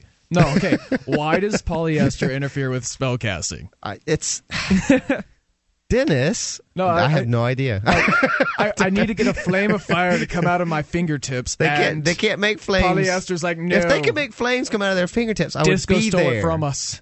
Dude, I would be there right now. If they could shoot fire out of their fingers, I would do it just for that. But you know, be that would be I my religion. in a heartbeat. Yeah, But it's that's always stuff that's untestable, right? It's always Yeah. stuff that you can't actually prove whether but like it I actually worked convinced or not. you that you thought that maybe perhaps things happened. Yeah. Yeah, not cool. yeah, maybe something is. It's just awfully hard to, to I'll stick to my science. but it's cool that you know, hey, if it's if it's if, if you're having fun, uh, you know, that, that, yeah, it's like it says. uh Let's see. It says since the la- let's see. Hold on a second.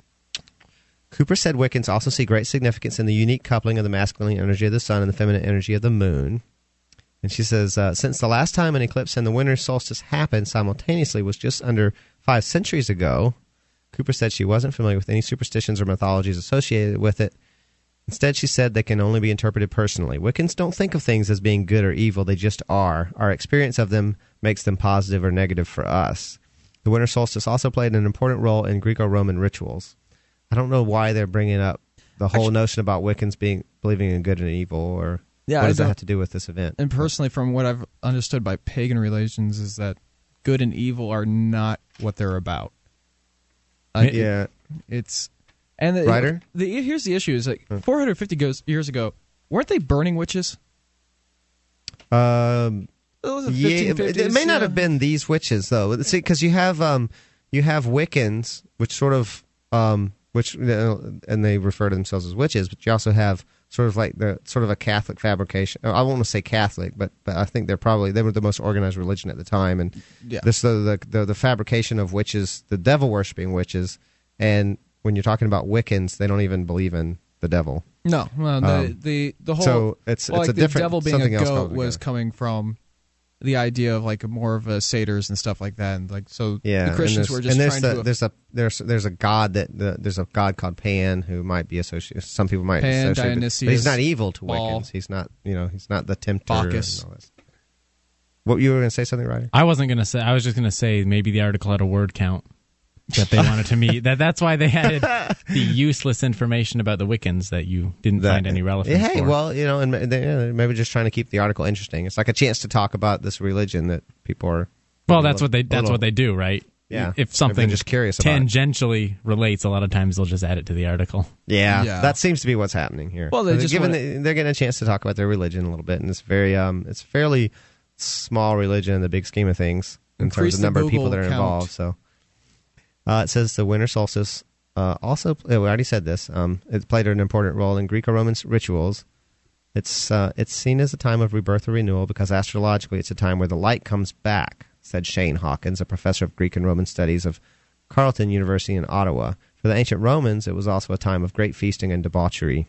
Now there we go. yeah, I'm there. Feasting and debauchery, I'm all for. Well, actually, Any excuse Funny for it. story is uh, they have found out that a lot of the people are are conceived right around New Year's. Well, it could be could it be not just a New Year's, but like just like a continuation of the winter solstice. I mean, there's a lot of holidays around this area of A lot of people and, are huddled up trying to stay warm, and and what comes from huddling? yeah, Spooning leads or to forking. cuddling. Yeah, cuddling up.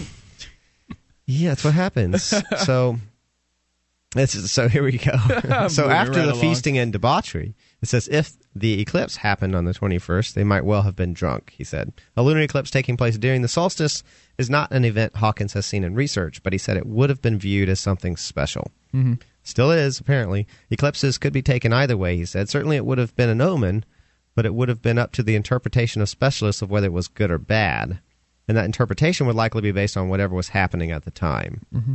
The last time the two celestial events happened at the same time was in AD 1554, according to NASA. And I don't think they're going to tell us when the next one is, because that would help us to determine oh, is it going to be 456 years from now, or is it not a cyclical thing like that? Maybe it's not going to line up. You know, maybe it's not predictable. Well, I, I doubt it's that I don't know. cyclical. It's because you got to understand it's uh, two different orbital bodies and they're at different ellipses.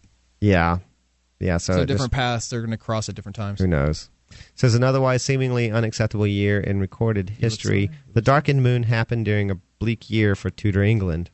Lady Jane Grey was beheaded for treason that year, while Princess Elizabeth, Elizabeth was imprisoned in the Tower of London. Mary of Guise, the mother of Mary, Queen of Scots, became regent of Scotland. Scientifically, however, it's just a coincidence of natural cycles. It's quite rare, but there's no profound, profound significance. It's luck of the draw. You got dealt four aces, said Robert Dick, an astronomy instructor at Carleton. The eclipse will start just after midnight Eastern Time on Tuesday, with the main event starting at 1:30 a.m. Eastern Time and lasting until 5:30 a.m. when the moon reappears. So, now I guess is it uh I'm trying to think I'm, I- you know, I'm trying to think about what is happening physically is are the the earth the the moon is in the earth's shadow. Mhm. So and it's, does that mean it's worldwide? No, it's like a solar no, eclipse. No, no, no, no. Yes. It's, it's just in our. Hi- It's just in our hemisphere. You're wrong. The solar eclipse is no, just it's in. just in our hemisphere. It- I think okay, a solar eclipse is like a regional it's thing. It's anywhere Okay. that someone can see the moon from. And it, that's just it, and that's just in our hemisphere. If you were in China right now, like during on the twenty first when it happened, you would not see it. But only because they If can't see the moon at that Yeah, time. If you're in North or Okay. South America, yeah, you would see it. But no, but it, but it's essentially it's a it's a fairly worldwide event. You know, if you if you can see the moon. Half the half the sphere. yeah. Whereas a solar eclipse, that you can see, you can map it. You can show the Yeah, you can circle, see where the spots a, are some- a small circle traveling across the Earth, and if you're in that circle, excuse me, if you're in that circle, you're seeing a shadow on the on the sun. Yeah. All right, so we'll we'll talk. We'll be back with more. Science. You can call in 603 435 1105. This is Free Talk Live.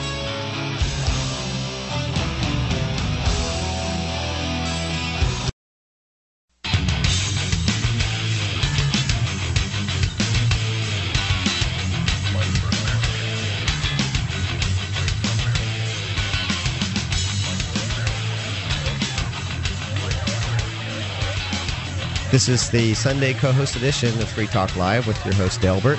and Ryder. and Dennis. Looking for the perfect treat to bring to this year's holiday party? Need a new gift idea for friends and family? This year, make it George's Famous Baklava.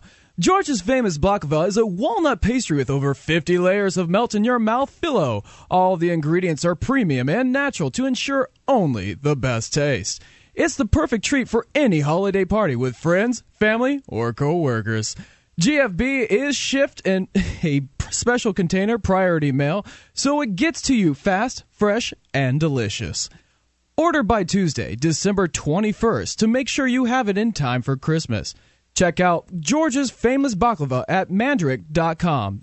M A N D R I K.com. No C in there, mandrik.com. Uh, if you enjoy Free Talk Live, you can. Uh, there's all kinds of ways you can help promote the show at promote.freetalklive.com. And right now we have a caller, so we're going to go to the caller on the air. Caller, you are on the air with Free Talk Live. Yeah, what's up? I'm a big fan. Hi, uh, who who are, who's this, and where are you calling from? I'm uh, Devin from Long Island, New York. Hi, Devin. Hey, how's it going? Good. So, what's on your mind tonight? Uh, I wanted to talk about uh, John Lennon, actually. Okay. Uh, what do you guys think about him? Like his political views and all that? Where he stands? You're talking about. You said Lennon. Uh, John Lennon from the Beatles. You oh, know? the Beatles. um. Well, can you get specific? Because uh, you know we only have. why, why don't you tell us? Like, is there something specific you wanted to address about John Lennon? Because you know, He, no, he had a lot of- poli- I think he, his uh, political views, like Well, it, he he he said some things that could be interpreted, I think, as communist, and I think he said some other things that could be set, definitely seen as sort of gen- broadly anti-statist. Um, I, Yeah. I tend to, you know, I, I I I thought he had I thought he had said some, uh, you know, I, I thought there's some there's some interesting things there, but It, uh, honestly, personally, I think he he has he gives off the impression that he's very he loves people. He wants people to do well. I just think he had the bet, the wrong idea of how to go about it. Like a lot of like liberal ideas is that oh yeah, the state can provide for you, but the reality is it cannot. And I don't think he ever ever got to that point where he realized it just it can't do that. The state apparatus is too inefficient. yeah. Hmm. I it seemed a lot of the stuff that he talked about to me seemed very vague and broad, and and and he, you know, it, so it's really hard to nail down as saying that he, you know, you'd have to tell me a specific statement of his for me to say to really evaluate it. But this, most of the stuff I heard him say, I, I, I would have a hard time disagreeing really strongly with it. Uh, you know, he, he you know, he, I think, you know, he's got a song where he talks about, you know, uh, it sound this the song sounds like you know people not owning things and stuff like that. Imagine. But yeah, so I honestly every time I hear imagine there's no country.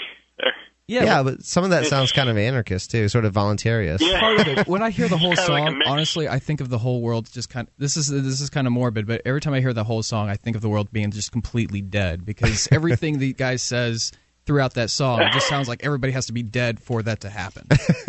Uh, That it's sounds- the most. For me, it's honestly one of the more morbid songs I have ever listened to in my entire life. Could be because I first like really listened to it through a Perfect Circle's remix of it. Like when I was a kid, I didn't. Oh, yeah. yeah. Okay. So doesn't help things, but yeah, it seems like. The What about your political. thoughts? I mean, what did you what What are your thoughts on, the, on some of the stuff he said? Honestly, I think it's like a mix. Like, I don't know. Well, why would and a lot of celebrities aren't going to risk their fan base by going out on a limb?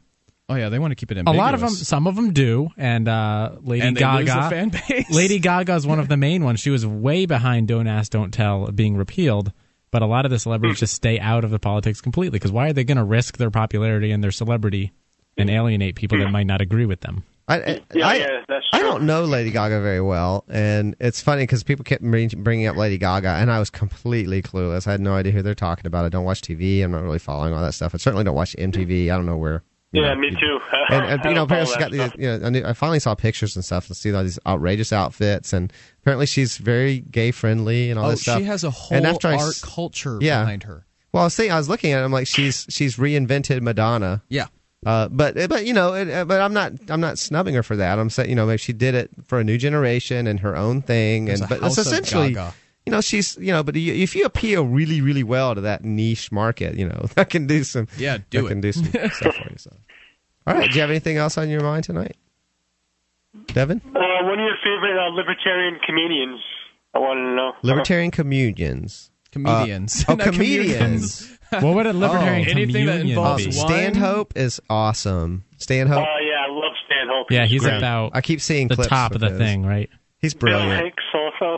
He's really brilliant and just really down to earth and uh, yeah, gets What right about to the George point. Carlin. Bill Oh, yeah. Hicks.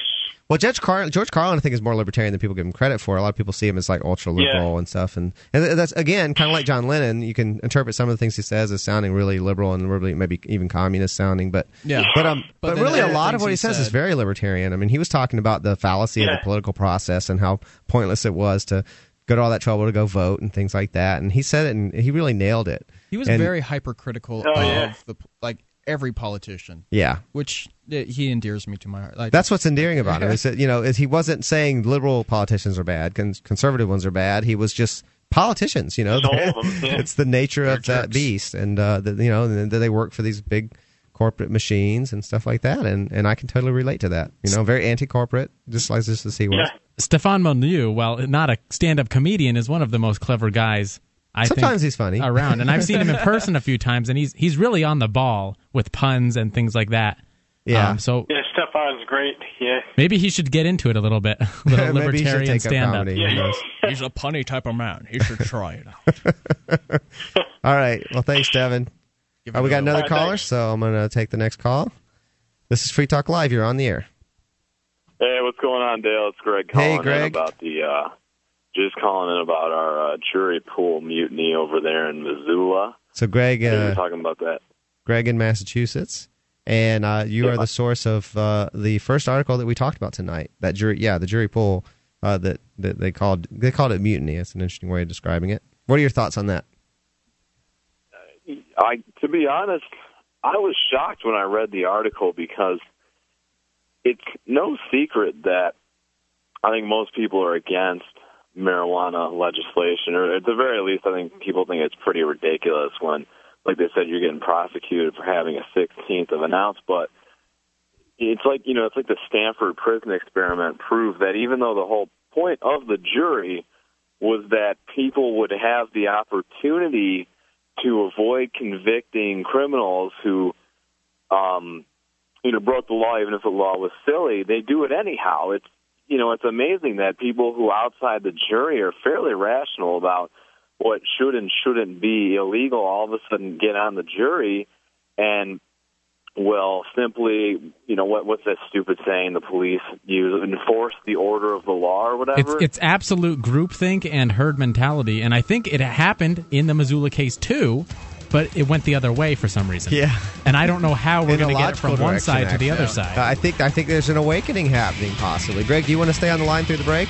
Talk to us afterwards. yeah, I'll be on the line. All right. This is uh, you can call in on this subject or another one at 603-435-1105. We'll be right back. This is Free Talk Live.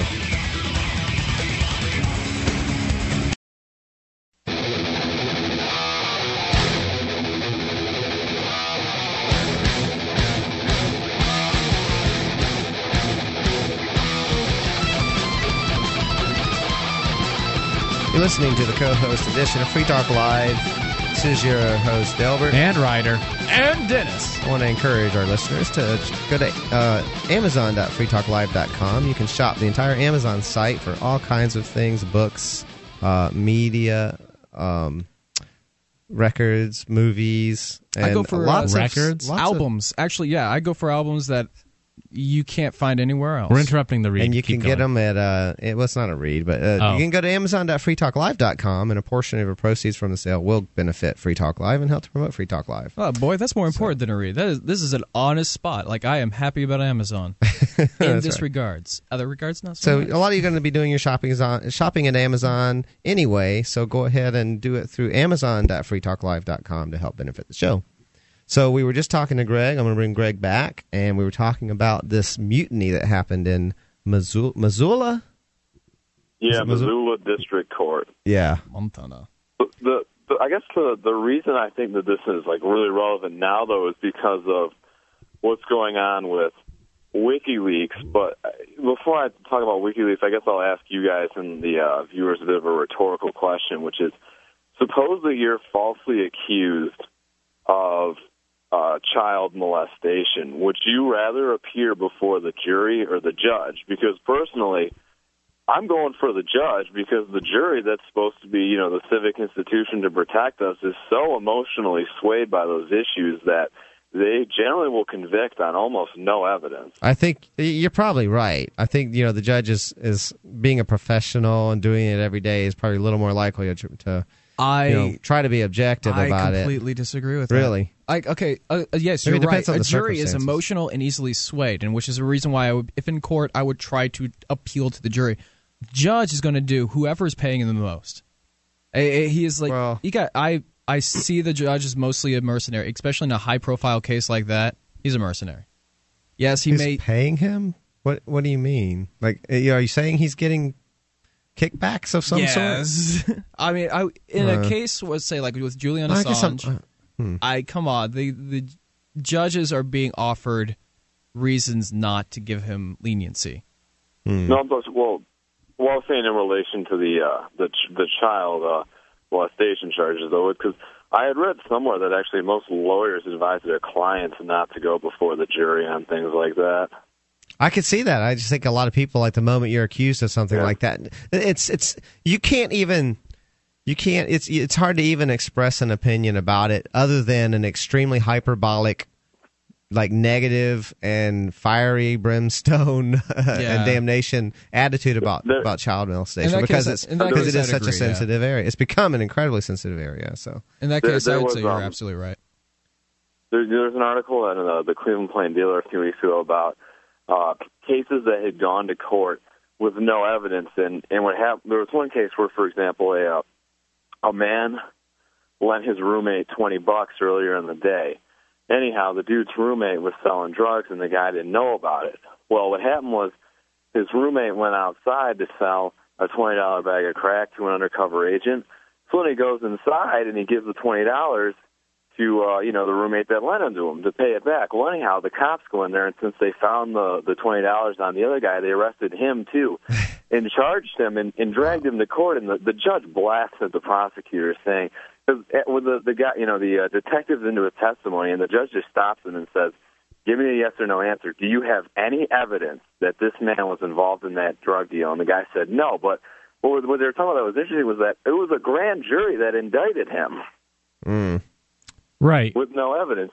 You know, the jury indicted him. So, yeah, all, all I wanted to comment, I guess, was that that article really surprised me because I'm sure you guys will agree with me on this that it seems like, you know, juries almost always um, are basically, you know, just a tool of the machine that, yeah, it's the, uh, you know, the group think and the, uh, the obedience, you know, they just do what the law says. Well, it, it was very encouraging to see this. I think this is mostly a reflection of a culture shift about the drug war.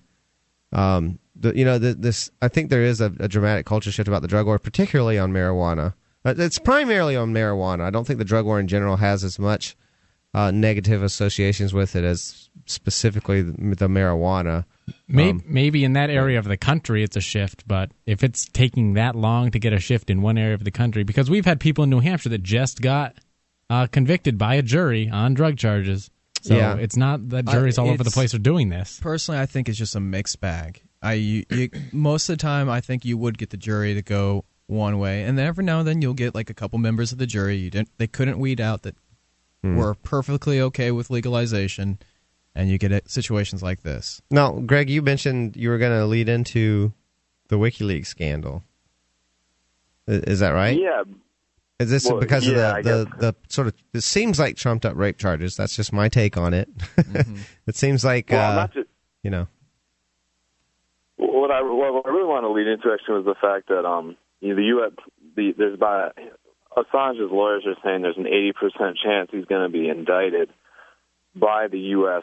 government, and I guess what I would say is that if if the U.S. government files charges against him and a grand jury indicts him and actually goes to trial and he's convicted, I will um, and I hold that for the rest of my life as evidence that juries are an absolute joke because, you know, it, it it's amazing how all you have to do is read the treason law to see that you can't commit treason if you're not a citizen.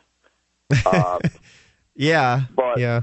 Eh, But the, the, it amazes me how many people in public I meet that think that this guy's committed treason just because that's what the government tells them. When you know it, it's like just really, really simple logic involved to deduce that a foreign person publishing, you know, um, wire communications of the U.S. government can't possibly commit treason. Right.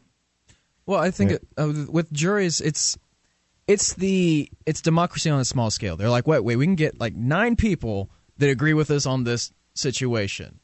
We can get away with anything, and that's I can see the the. Well, don't you generally need unanimous decision? That's what nine people. Yeah, twelve people. Oh, It I was thinking depends- twelve. I guess it depends depends on on, the the type of trial. You're Yeah, right. It depends on the type of. But yeah, no, it's twelve people. So whatever you want. Yes, maybe there is no treason charges, but we can call it treason. We'll make him, you know, make it stick because we got twelve people that agree with us. Just say if, if you vote not guilty, you're anti-American, exactly. and then the jury will dress in all red, white, and blue and show up for trial. Yeah, that's. I'm sorry. Are you waving that Uh, flag high enough, sir? Because I don't believe so. Bam. Yeah. Well, and that's you know, like yeah, I mean, when jury, I think when jury members are dissenting and jury members argue against each other, like that's what the point of the jury is for the individual members to all have their own view, but that's strongly discouraged discouraged by the courts. You'll notice that generally when situations like that happen, the judge will, you know, just leave the, uh, you know, because of course they get to force them with threat of violence to stay in there. They'll just lock them away in that room for weeks if they have to, until finally people will just get sick of it and and you know go along with. uh you know, maybe at first half the jury thinks the person's guilty, and by the end, all 12 will go along just because they've been locked in that damn room for 12 weeks being told to come to a consensus. And that's that's a nice Hollywood way of putting it because the reality, a lot of times, even if they do not come to the consensus that they like, uh, the judge will just be like, "All right, well, we're going to retry." Well, yeah, that's a hung jury then, Yeah, and they a- well- repick the jury. Well, no, no, they don't have to lock them away. If it looks like the jury is just they're going to come to a decision that the judge doesn't like, a lot of times they just go straight to retrial. They'll get a whole that's what new I'm saying group of because, people. like, it, you're talking about the fact that, like, if a jury actually comes back with a not guilty verdict, they can't try them twice. So instead, they'll just order a retrial before the jury even comes back. hmm Is that what you're saying there? Oh, that and it's just been other cases where uh, similar cases where the jury does come back and they still haven't come in with a verdict, then the judge will just order a retrial regardless, because it's or they'll come back with a verdict and the judge doesn't care. I, I would love the opportunity to to get a to well nullify if I could, um, or to to get a hung jury. I think it's you know, I, I would not be able to get on board, especially like a drug case or something like that. I wouldn't be able to get if that's all there was. I wouldn't be able to get on board with the prosecution for anything like that. Yeah, So- hang high. Well, Greg, and I do want to make a correction when I said Greg was the source of that article. What I meant was he's the one that told me about it. I'm not saying he wrote the article or anything. But Greg, thanks for calling in. And, yeah, uh, thanks for having me on the air, guys. Yep, and if uh, you'd like to call in about this subject or something else, you can call in at 603 435 1105. This is Free Talk Live.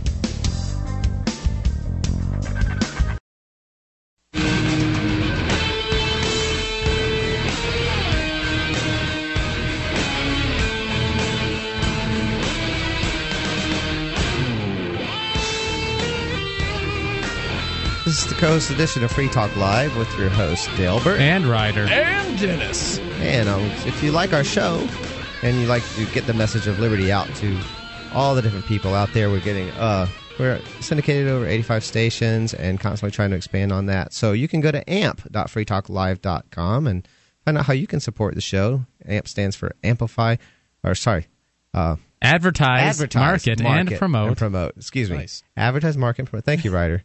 Uh, advertise, market, and promote. And uh, for as little as three dollars a month, you can uh, assist Free Talk Live to get the well, the word out there of liberty. And there's some bennies that come with being an amplifier too, like uh, commercial-free archives of the show and a bunch of other things. So check out amp.freetalklive.com. And we have a caller we're going to go to. Caller, you're on the air. This is Free Talk Live. Hello, this is Dr. Tom. Hello. Dr. Tom. How are you? And Dr. Tom, you were Yeah. calling from Connecticut. Connecticut. And what's on your mind tonight, Dr. Tom? I just want to talk about the uh, quote unquote justice system and Okay. how when you get caught up in it, it doesn't matter whether or not you have the jury or the judge. You're screwed either way because the jury has, you know, for example, with the, uh, rape charges, um, the jury is gonna they're, they're probably more likely if it's rape to just say yeah it's a rapist, and the the judge is working for the system, so it's kind of a conflict of interest if you get the judge instead of the jury. Yeah, that's almost So certainly it's, the case. it's a joke either way. Either And even if you're found not guilty, uh, you just went to trial for rape.